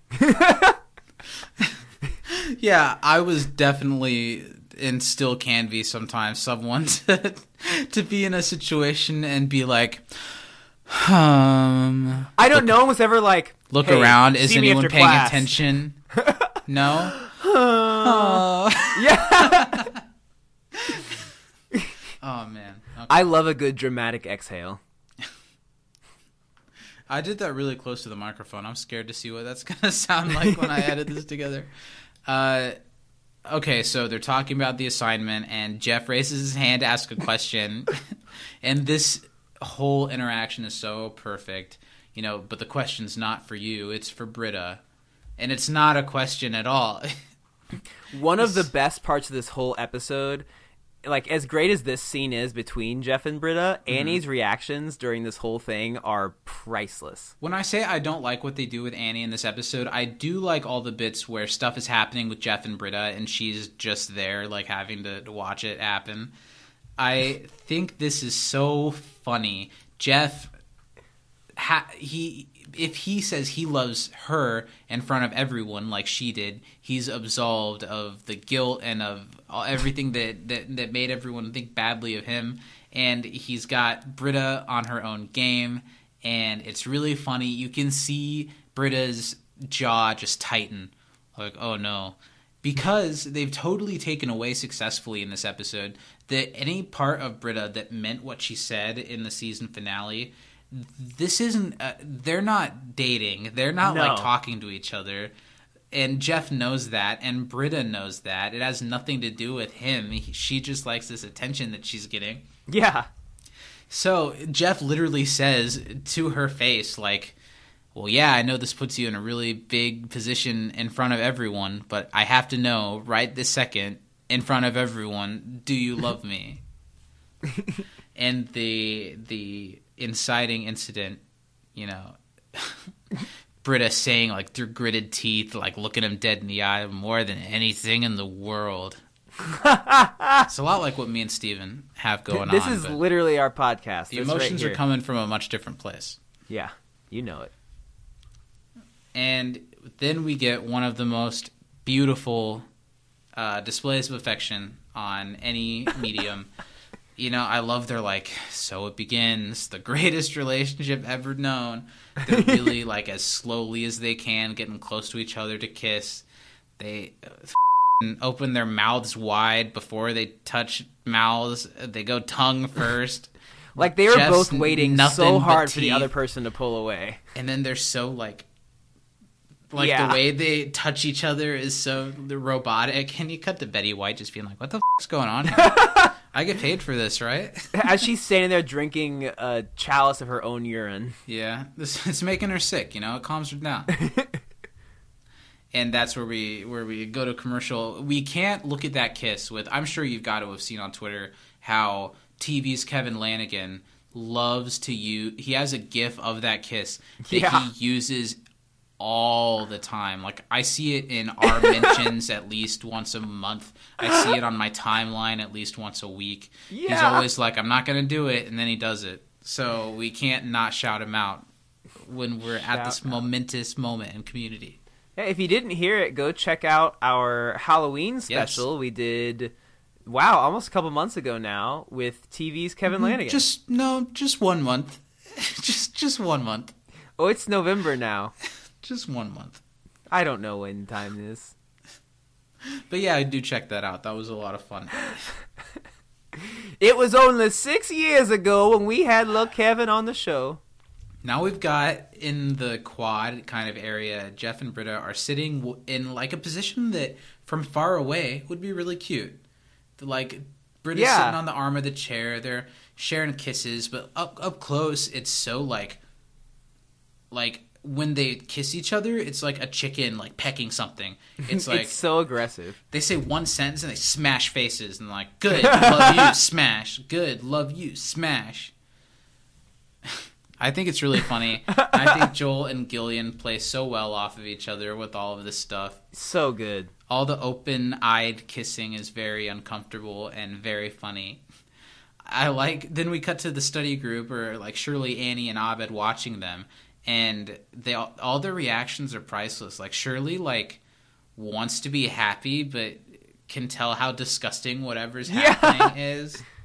But says like, doesn't it make you want to cry? And Annie starts throwing up at the sight of what's happening. That's a little much, but I definitely it. understand the feeling of Mm-hmm. the person that you're crushing on, macking on someone else, and you're right there. Yeah, every time I have to watch a Zendaya movie where she like has a little boyfriend or something, it just makes me sick. But at the end of the day, I know she loves me. On every monthly rewatch of Shake It Up, it just Yeah, I'm going through Casey my heart. Undercover right now, and you know, there's this little love interest at school, and I'm not about it. yeah. Everyone go find Steven's. Uh, uh, oh my god, now my words are gone. Everyone go and find Steven's petition to get K.C. Undercover back on the air. We're gonna do it, guys. We got to see how that all. We're already out. at a whopping 96 signatures, okay, in only a few, in only a few, a few short years What? of it being circulated around the internet, we've hit a whopping 96. And now I'm only allowed to sign it oh, once a month, right?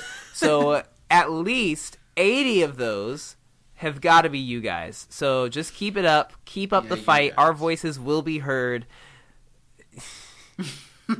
a Zendaya fan account um, did like somebody's retweet of the petition. So I think that we're just getting closer and closer. She's gonna her see it, guys. She's Yeah, gonna she's gonna see see it. She, she's gonna see it and be like, I don't want to do that. She's like, I'm on an. She's like, I want an Emmy. I make HBO money now. Yeah, eh, for whatever reason, Disney Channel they could only they only paid me in music videos. yeah, they said, hey, we're gonna make you a star, kid. But uh, you know, they said that for years. I still haven't gotten a check. Anyway, this is that. I downloaded a song so I could think of that made me think of you. Let's each listen with one earbud. Steven, if you and I were sharing a moment like that in our relationship, what Uh-huh. song would be playing between the two of us as we Okay, both I listen on one earbud? It would either be Okay. um, something by the Beach Boys, Okay. right? Like Okay. I know perfectly well, either that one or it would be Weezer. More likely Weezer. Steve and I have gotten pretty emo to Pet Sounds by the Beach Boys together before, and Yeah. Weezer's The White Album. That's the kind of people we are. I was thinking, you know, we'd be staring longfully into each other's eyes, and we'd hear like a little bit of Monica over here, a little bit whoever. Actually, you know what it would there. be? We'd be sitting there, the sun setting, gazing into each other's eyes, and we'd hear, "Chicka chicka Slim Shady, I'm sick of him." Oh. if you want to know how many of the words to that song I know because of when I was 20 years old. You'll have to sign up for the Patreon. Can we do a karaoke stream where I do it exclusively in Japanese and you do exclusively Eminem Okay, songs? so back to community. the, the reason we're all here. This has this continues Abed's thread that I like here, where he has a line about spinning off with Shirley. What does he say? Maybe they'll open up like a hair salon together. Yeah. I would watch that. And then Yvette's delivery of "Is this you being meta?" she I love how hard Shirley tries to know what the is going on. It's Mm-hmm. and great. she's usually just about there. He's She's totally being meta. Mm-hmm. And Shirley says something kind of good to Abed, where she sees how Abed isn't really, you know, living in the moment. Kind of is wanting to push everyone into a certain direction, and Yeah. and he said, er, Shirley says to him that. You know, if if you really cared about your friends, you'd see their relationship as a positive, and you'd want to get involved with it. And Mm-hmm. and Abed hadn't thought about it that way, which is going to bring us to the best segment of this episode. Thanks to that, Jeff and Britta are doing a real cute one hand, in each butt pocket. Oh.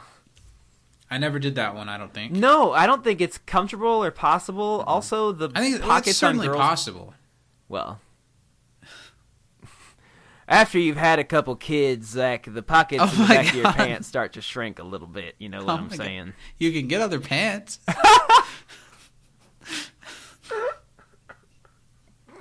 um, yeah, I was never in the high school hallway. I was never a pocket hand person. I was like a arm around the waist as we hmm. walk person. I was definitely a hand holder. I like holding hands. I do too. You know, we don't do it often enough. No, let's hold hands next time we see each other. Let's do that. That'd be really nice. I'm gonna I'm gonna come all the way to Indiana to see you just to hold Where your is hand he? for five minutes. Where and is be- he? I want to hold his hand. Oh my god. I'm gonna Was that- burst down your door. Was that your Wesley Snipes impression again? Like Blade, please. Hey there, I'm Blade. Hold my hand. I'm a day walker. Oh man. now I've I got the know thirst. I, I'm gonna throw up like Annie does to the, Yeah. the hand. So now we're in the study room. A couple of them, Britta, Pierce, and Shirley, are discussing the tools, trying to figure something out about this assignment that they have. I really like Shirley's bit. she pulls out clearly an axe, clearly not a cross. Something that's so very vaguely in the shape of a cross. You know what I mean? Like it's a real stretch to say that it looks like a cross. she sets it out representing Christianity. Troy's got his really funny bit about looking backwards in a telescope. like you can make people tiny. Pierce has, Pierce has got the oh, I'll tell you the most important tool of survival. A fair warning, it's my penis. And let's talk about this line for a second because wasn't it only like two weeks ago that he made banana penis joke? Yeah. Uh, and and I love when they give Pierce lines like this because there's a mix of Chevy Chase, the man, saying these lines through gritted teeth, like the way that Pierce says, the way that he pauses to say, "But fair warning, it's my penis." It's a mix of like Chevy really not wanting to say these things, No. and also Pierce saying things that he knows he shouldn't say but says them anyway and, it makes just- the performance great because it works really well. It's really funny. But I do think it's that Chevy is like, what are these choose racial slur making me say this week? right, right. it's like, oh, I, hey, I, you know, I was a writer It's on my SNL penis. Yeah. during the golden No one years. wants to talk about your 65 year old penis, Chevy. Anyway. I do like the bit here that he says it and nobody reacts, but Yeah. then Troy tweets it, everybody reads it and laughs. I like that all of these people have like the notifications for Old White Man Says on their phone. Yeah. Also, they've shown Troy's phone so many times up close. I couldn't tell you what the hell it is. Hmm. Maybe it's because we were 10 when this came out, so we don't know what phones were then. Oh yeah, because when we were 10, 10 year olds didn't have cell phones. That wasn't yeah, totally. Now, like kids that are like so Totally. young have phones. I didn't get my first cell phone until I think it was the summer after my freshman year of high school. Yeah, I that's a little later than me. I was the Christmas of my eighth, seventh or eighth grade year. Now, I got an iPod Touch like in seventh or eighth grade, so that was basically a cell phone. I used it Exactly. to start texting people. I started using social media, so that was pretty much when I got a cell phone. I didn't actually get a cell phone until I started doing more stuff out with friends, Mm-hmm. and my mom would be like worried if I didn't show up at a certain time. Yeah. and She didn't have a way to get hold of me. So, how do you feel about like down the road when you have kids? I think that I am not like anti technology or anything. I think that there's a lot of really good things that you can get from technology at a young age and like resources and access to information. I think I'll probably be seen as maybe a little protective in terms of like internet stuff, but that's because I wasn't allowed to have social media until I was like a little older. So I kind of have that same view of like, like I freaked out, you know, just at the thought of my sister having a Snapchat, and she wasn't Snapchatting Sure. anybody but like me and my mom. But I was like, well, I don't, I don't know about that. Who, who you taking pictures for? Who you, you know, she's talking to her but friends. are you are you nervous because of the decisions you expect her to make, or are you nervous because of the decisions you made when you were first in that position? Well, here's the thing: is I feel like in terms of, for the most part, on social media, I was, I've always been really good because I've been terrified of my mother, right? I can relate to that. Sure. right? But I feel like it's the other things that have to do with the cell phone that aren't like, or that you don't think everybody will see, or that like maybe you shouldn't see at such a young age because it's very easy to stumble onto things that Sure. you should not be stumbling onto. Now, You know, this is such a derailment, but I like where this is going. Mm-hmm. I feel a mix of different things because I was an internet savvy kid. Mm-hmm. Uh, I know the bad stuff of it, but I know that like, uh, I don't know, making friends on the internet isn't like you know when we were young. Making friends on the internet was still kind of a taboo thing because you Yeah. don't know who's on the other side. Now it's like I'll feel pretty comfortable that if my kids are playing games online with people, that it's either people their same age or adults who play games and aren't trying to infringe on anything. I don't know. exactly. But at the same time, I do know that it can be dangerous, and I know that it can have a big effect on your mental health. The the way that social media, I don't know, it'll be it'll be Mm-hmm. Yeah, interesting. I think I'll probably be very closely monitoring what my kids do. I don't think they need. I think that having a phone is important for safety reasons. You know, anytime that you're apart, it's not good to not have a way to contact each other. Yeah. But in this day and age, you can get them There's so many ways. a tablet or iPod or something like that. Do they even still make iPod touches? I don't know.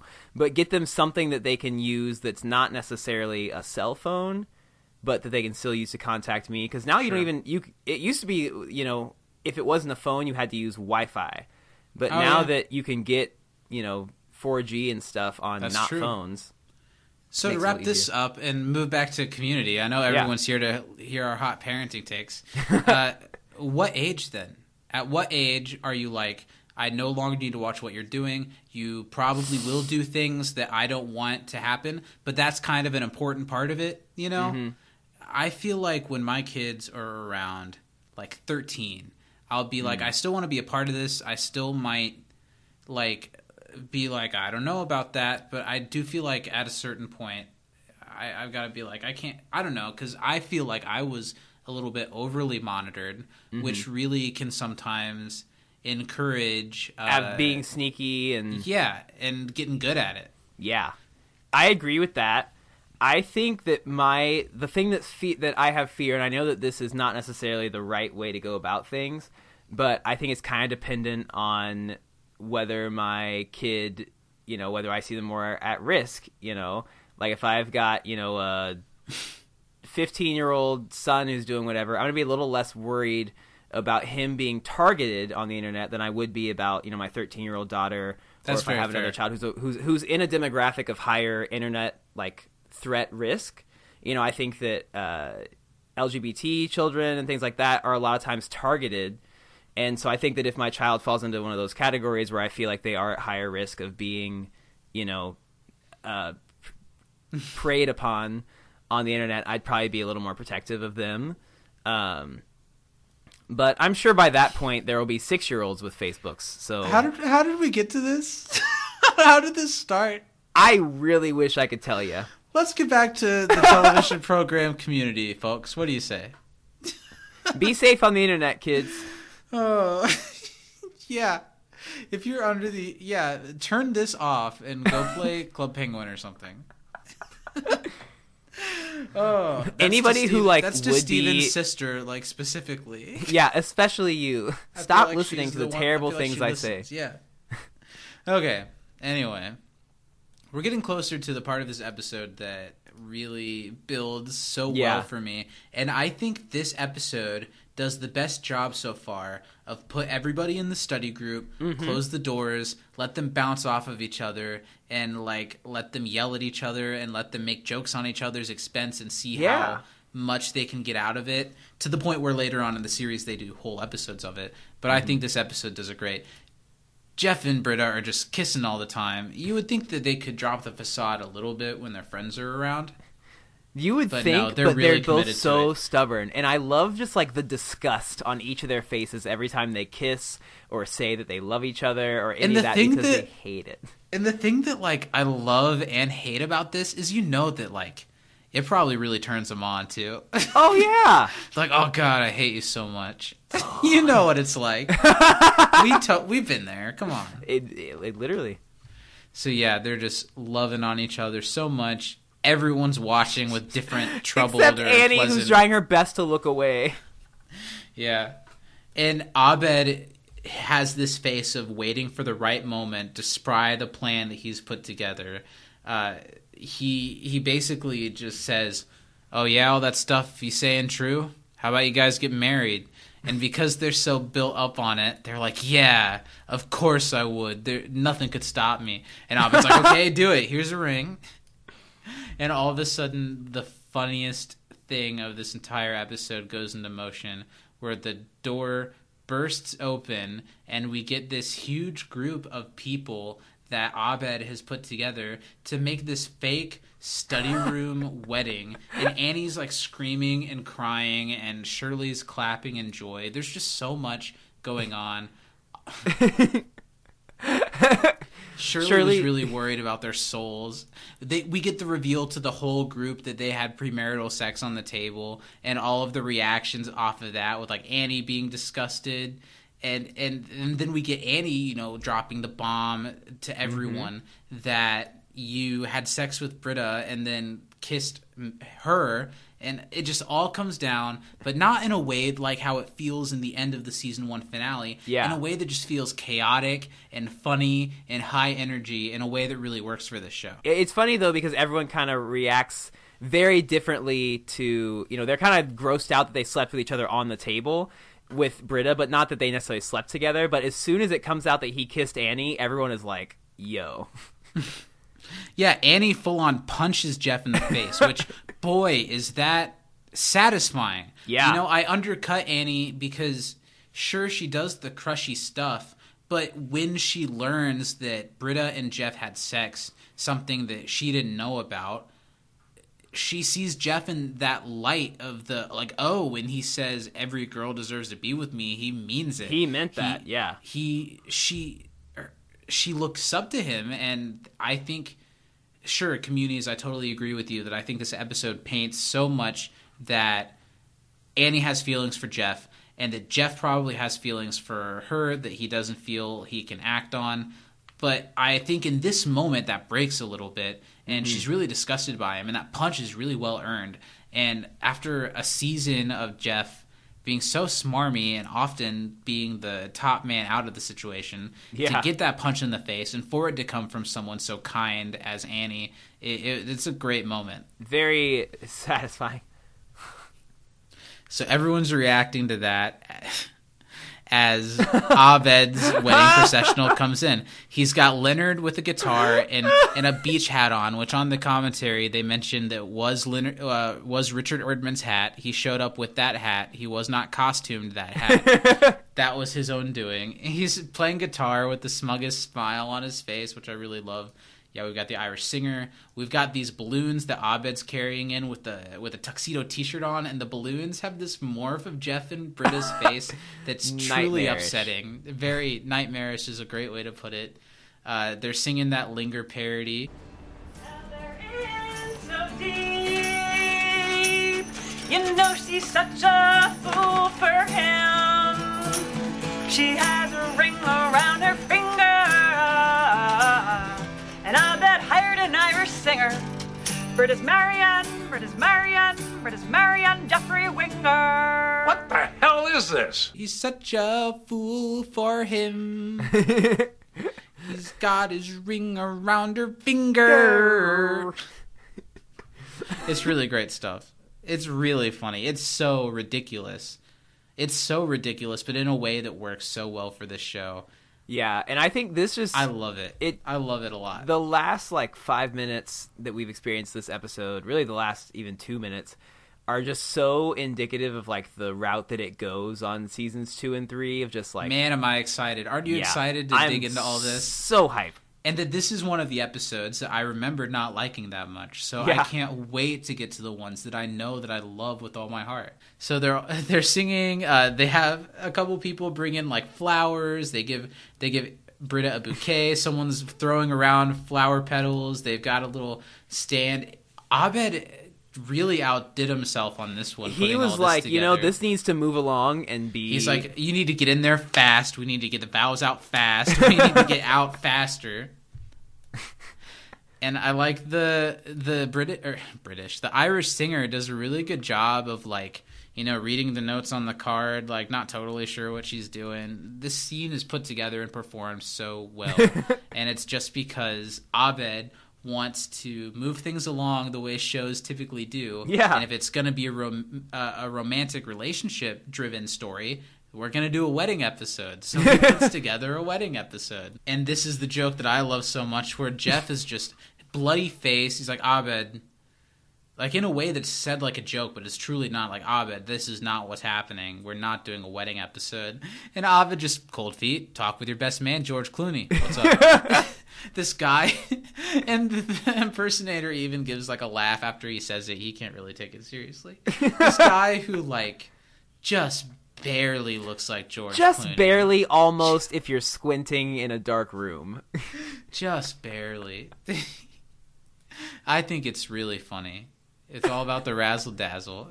Troy, uh, you know, lets slip to Abed that Jeff made out with Annie, and that changes things. And Abed, who usually knows all of this information, didn't know about this. And so the fight starts back up. Uh, Pierce gets a little jab about. Uh, Abed asks where they made out, and Pierce says, I'm assuming on the mouth. How rude of you.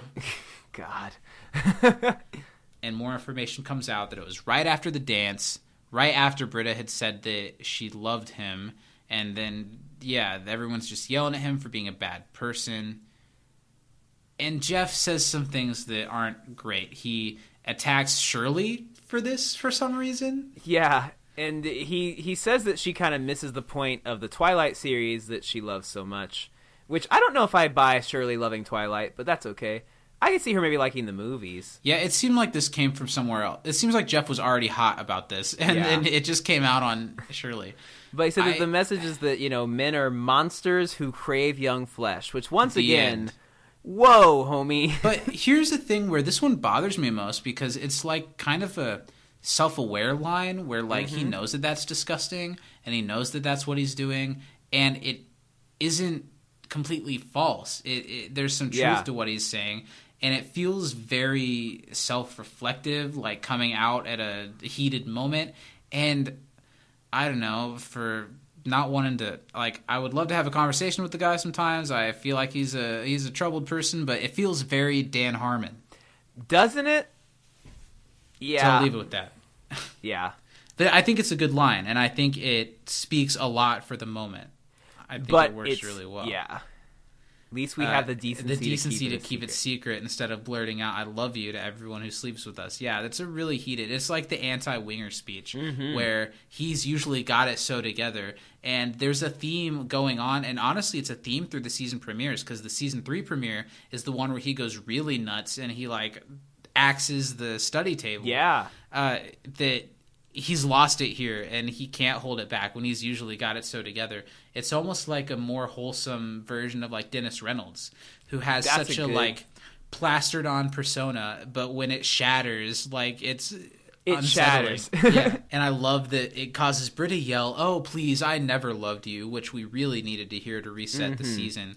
And I love Joel's delivery and his aha, the way he just yells it, and he's so animated Through a it. bloody nose, corsage pinned to his black shirt.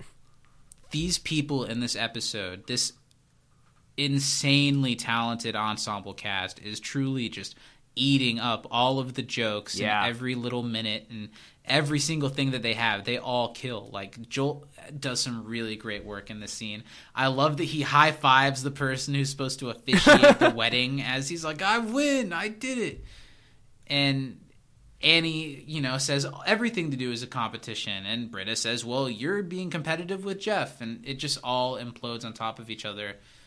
She even brings up how you dated Vaughn after I dated Vaughn, and now you kiss Jeff after I say Jeff loves or that I love Jeff, and and makes the statement about frying her tongue off if what if she says she loves the She's like, I better not look at that outlet for too long, or you'll fry your tongue off, something like that. Do you not do you disagree that this is like one of the best scenes we've covered so far? I I would agree. I think this is one of the best because I think everybody really gets to kind of shine. I think a lot of stuff comes out that the characters in the show have been holding Yeah, in for a long time, not just from the season 1 finale. Yeah, This is kind of where like any line of like we're a study group and we're going to hold certain stuff together to be a group of friends. That's that curtain now. is totally ta- yeah. Mhm.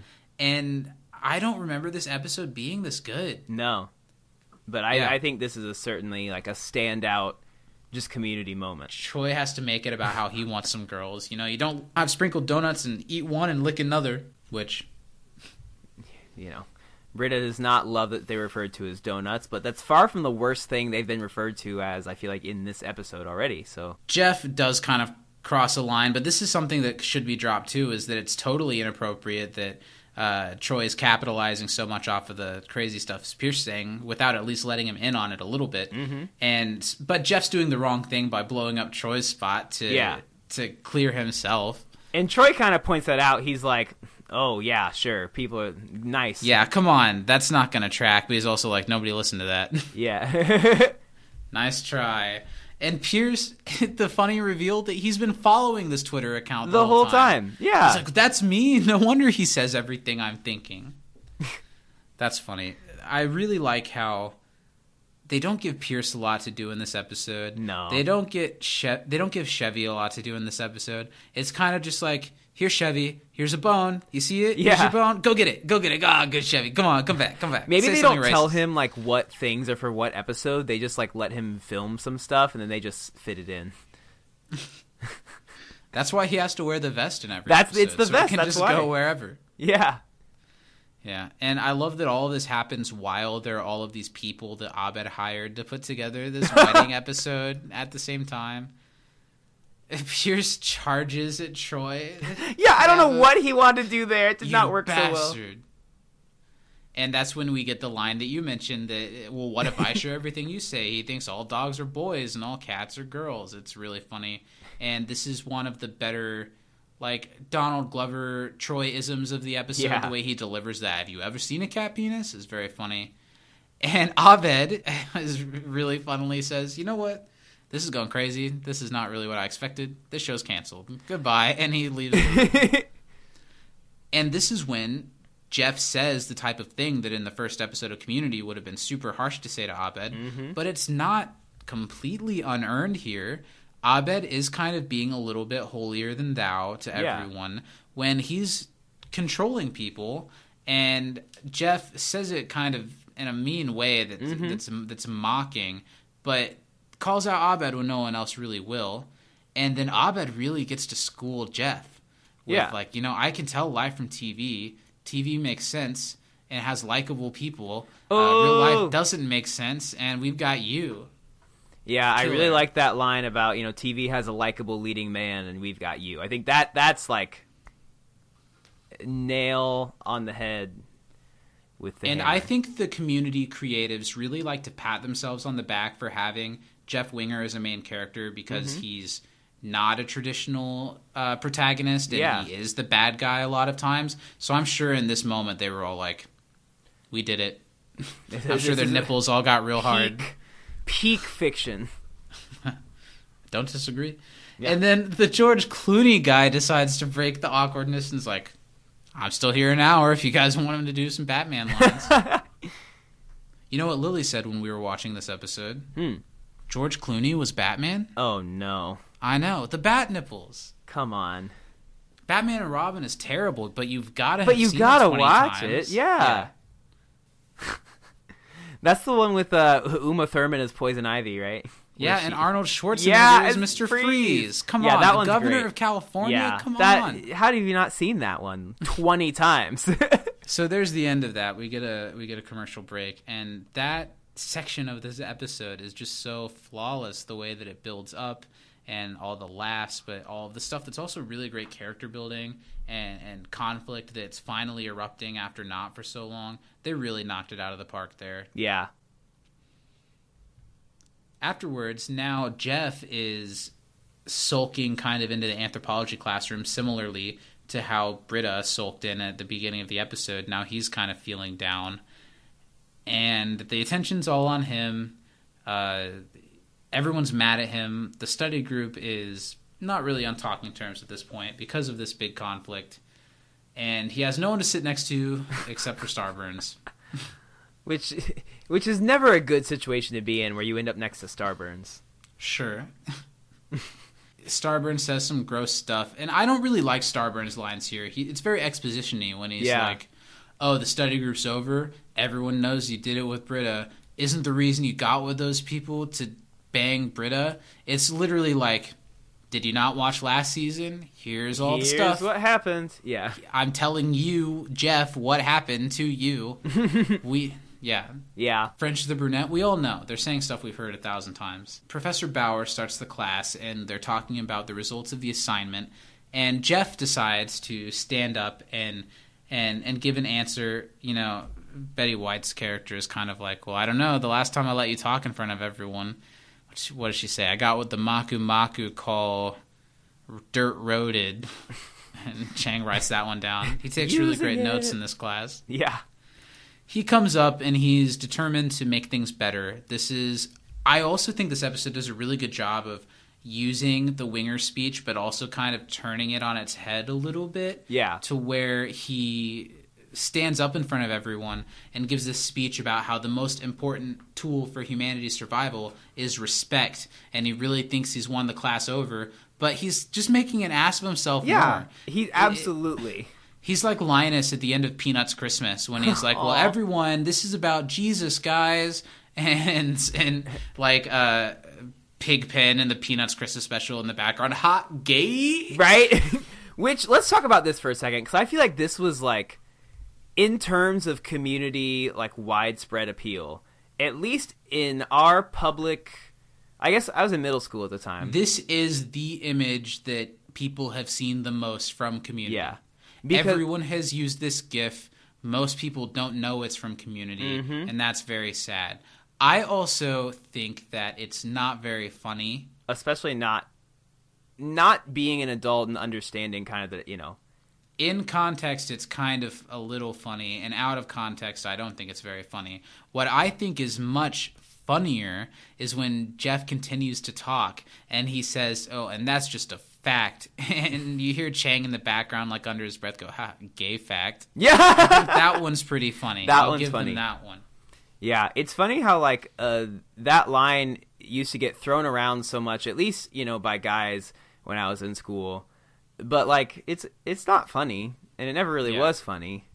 sure now i will say you haven't seen the series finale of community I have not. pretty much the I won't spoil it for you, but pretty much the final things that are said in the series before an end tag that's separate from what's going on Mhm. echoes off of that. Ay yeah yeah. And it's great. Okay, well that's good. The series finale of Community is great. Yeah, I'm excited But- to see it. I remember when Oh. it like first aired, you like told me about it, like at least like what like the rough idea was. I was like, oh, that's cool. Then I was like a couple episodes from that, and I never watched it. I think when I watched it for the first time, I was still holding out hope that there was a chance for a season 7 Mm-hmm. Uh, so I wasn't really ready to look at it as a series finale, Yeah. and I think I felt kind of so-so about it, even though Mm-hmm. I liked it. But the more I've watched it, the more I've revisited it. It's one of the most original series finales, and for a show that was so original to have such an original series finale, That's cool. I think it works really well.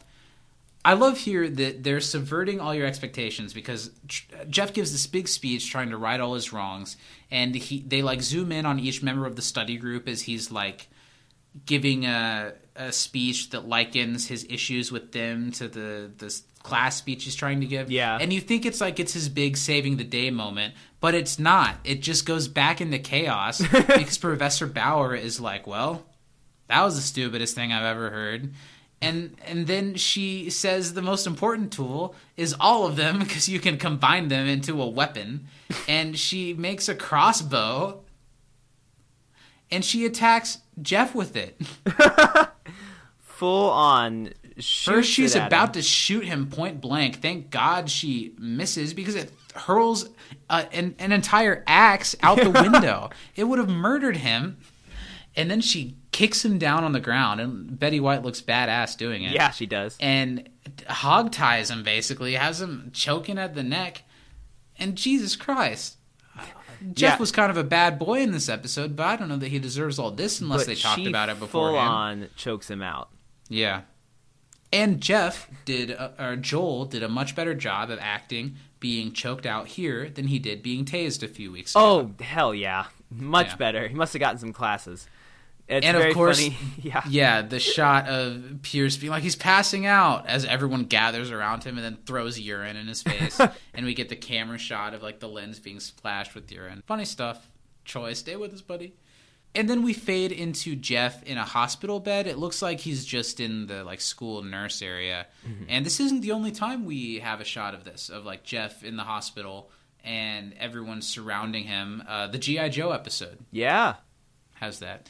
Um, Do you like the GI Joe very- episode? GI Joe episode? I was not a GI Joe kid. I went into it thinking I could still get quite a bit out of it.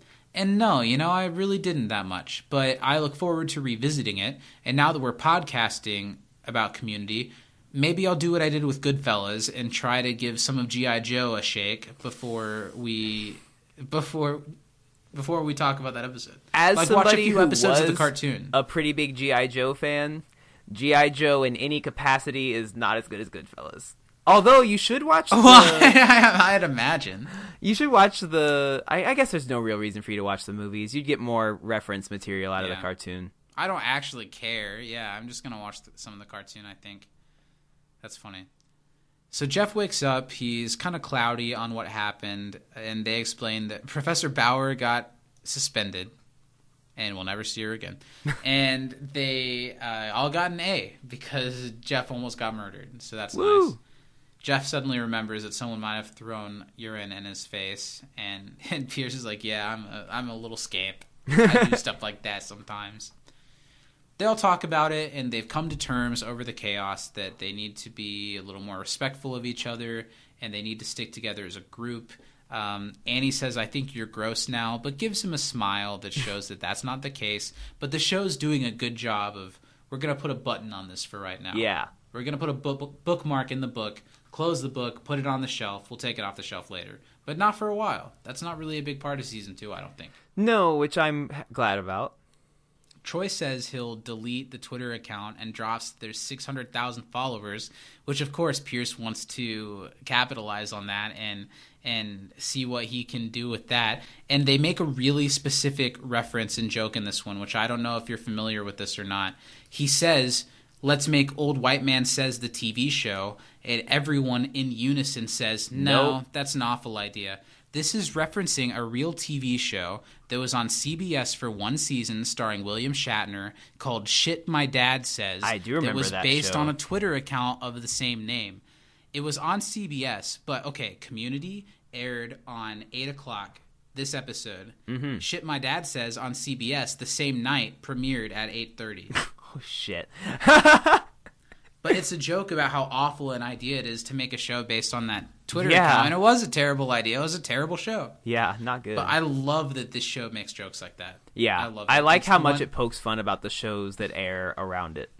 It's very Arrested Development. of it. So after that, um, Abed even apologizes, which is nice. Abed doesn't really do stuff like that very often. Um, they all have a nice moment. They're all on good terms. They've officially, successfully capped off the mess from season one and gotten us ready for season two with everyone as a unit.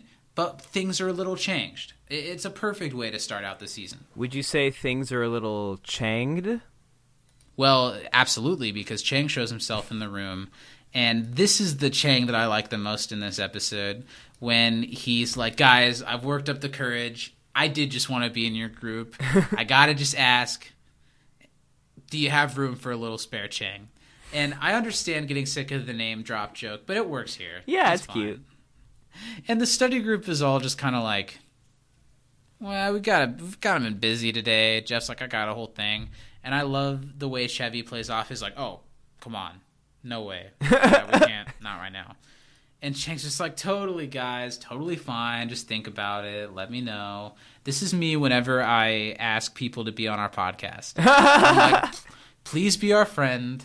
And they're like, kind of going through a lot right now. Like, yeah, I get it. I get it. I get it.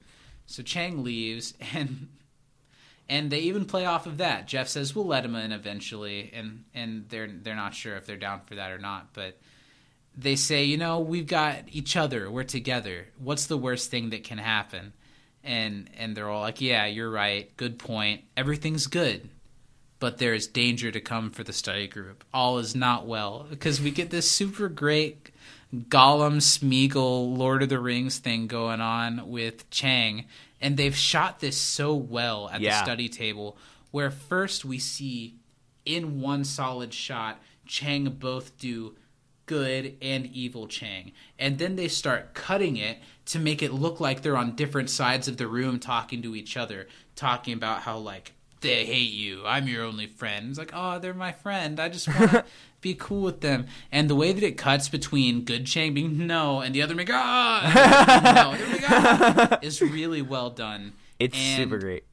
Ken Jeong has such comedic chops. He can get a bad reputation of like really overacting and overdoing everything that he does, but he really commits hard and sometimes he just knows exactly how much to give. And this is definitely one of those moments for me. Yeah, totally. And that's the end of the episode. We get the end tag, which is I don't know, kind of a mixed bag. What do you think of this end tag, Steven? I liked it.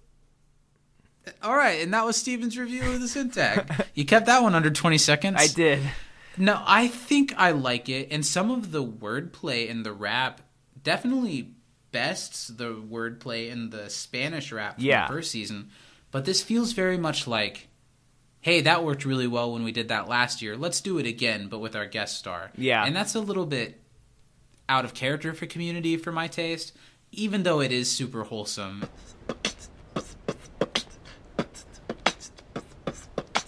Kingdom Animalia, phylum Chordata. The class is Mammalia. Cause boobies, we gotta. Order is primate, family hominidity. The genus is Homo. But you know your enemy. Cause I am in the species known as sapien. Dogs used to eat me, but now they bring the paper in. It's gonna take a lot to get me away from you. Damn, damn. I learned from the commentary that Betty White had never heard Africa before. What?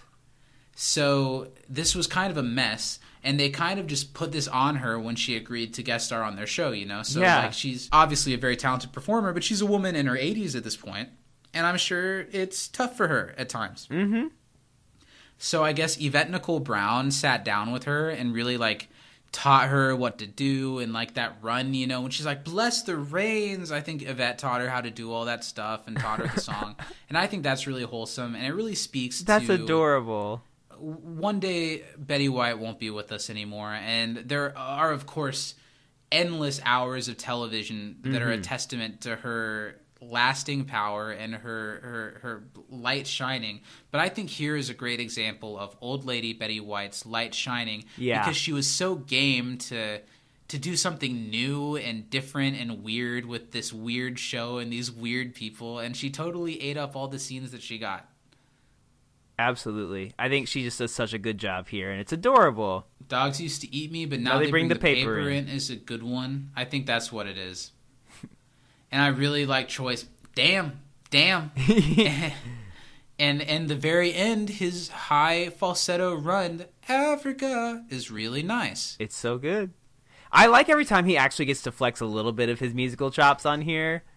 It, it makes yeah, because it's camper. not really a part of Troy's character at all. No. but it so, but it works and it's really funny. And same with Abed. That like, I think we said it when talking about the Spanish rap. That Abed's such a under control uh, man with a plan type guy, and to watch him just break loose and do stuff like crumping and to to beatbox with his friend is really great and really wholesome.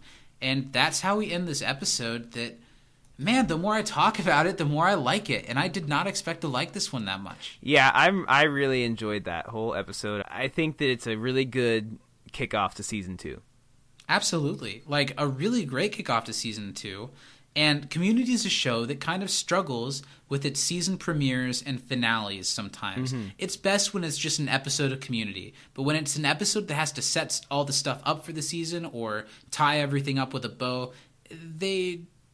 I think they care so much that they do too much and they have trouble putting it all together. Mm-hmm. But and I've always felt that way about this episode, but this time I thought they did about as good of a job they could have done cleaning up the mess that I didn't care for in the end of season one in a way that I really, really liked and appreciated. And it was funny, and it was true to the characters, and everyone got a moment to shine.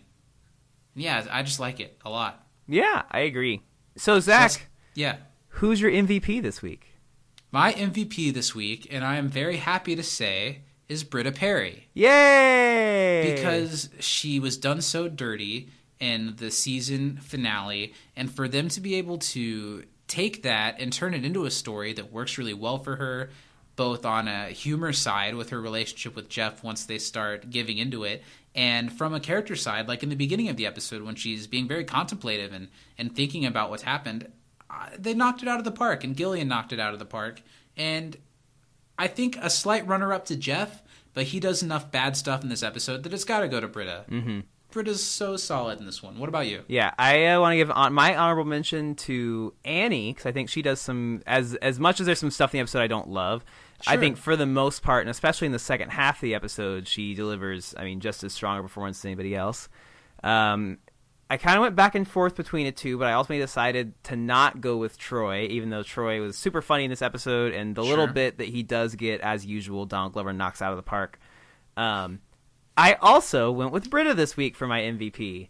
I think that you know it's a great not only just episode for her in general, but we actually kind of get to see her both kind of on the the down and then up and then back just into the chaos. And I think that her crazy matches Jeff's crazy so well through all this, um, and they just play off of each other so well. And I think that she just really sells it. I mean, as well as as anyone could. So big nod to to my girl Brit, Brit Britta Britta this week. Great start to the second season, and I think as good of a start as any to the second season of our podcast. Thanks Yeah. for coming aboard. It's been a lot of fun. Make sure to send us in trivia, uh, your MVPs, and your favorite funny moments from upcoming episodes. Get us in those questions for accounting for lawyers by December 3rd, the psychology of letting go by December 7th, and basic rocket science by December 10th. Get involved with the show. We love it when you guys are a part of it. Uh, and I can't wait to dig more into it. What do you think, Steven? You excited? Yeah, I'm super excited. Make sure you guys send us those emails to can't disappoint podcast at gmail.com. Make sure you follow us on Twitter at you can't disapod or at you can't disappoint podcast on Instagram. Also find us on Facebook. We're everywhere. We're on YouTube. We're in your local newspaper. We're in your grandma's china cabinet. We are everywhere. Listen to us, watch us, love us. And not this week, but more and more nowadays, we're, we are doing video content on YouTube. So if you haven't gotten on board uh, watching our show on YouTube, occasionally there is a reason for it. If you haven't checked out that Dom and Andre special, the video of it is up on our YouTube channel. Go check it out. Yeah, it's a hoot and a half. Come give it a watch. To wrap things up for this week, before we see you guys next week for Accounting for Lawyers, which is an episode I'm excited to dig into that Yeah. really goes into Jeff's lawyer side and his law friends and delves to a side of his character that we've just heard about so far. Yeah, and I'm has a great guest star uh, performance from Drew Carey in it. Yeah. So I'm really excited to dig into all that with you guys. From inside the Dreamatorium, Black Lives Matter. Special thanks to our guest star today, Wesley Snipes. I'm Zach. I'm Blade, and I'm Steven.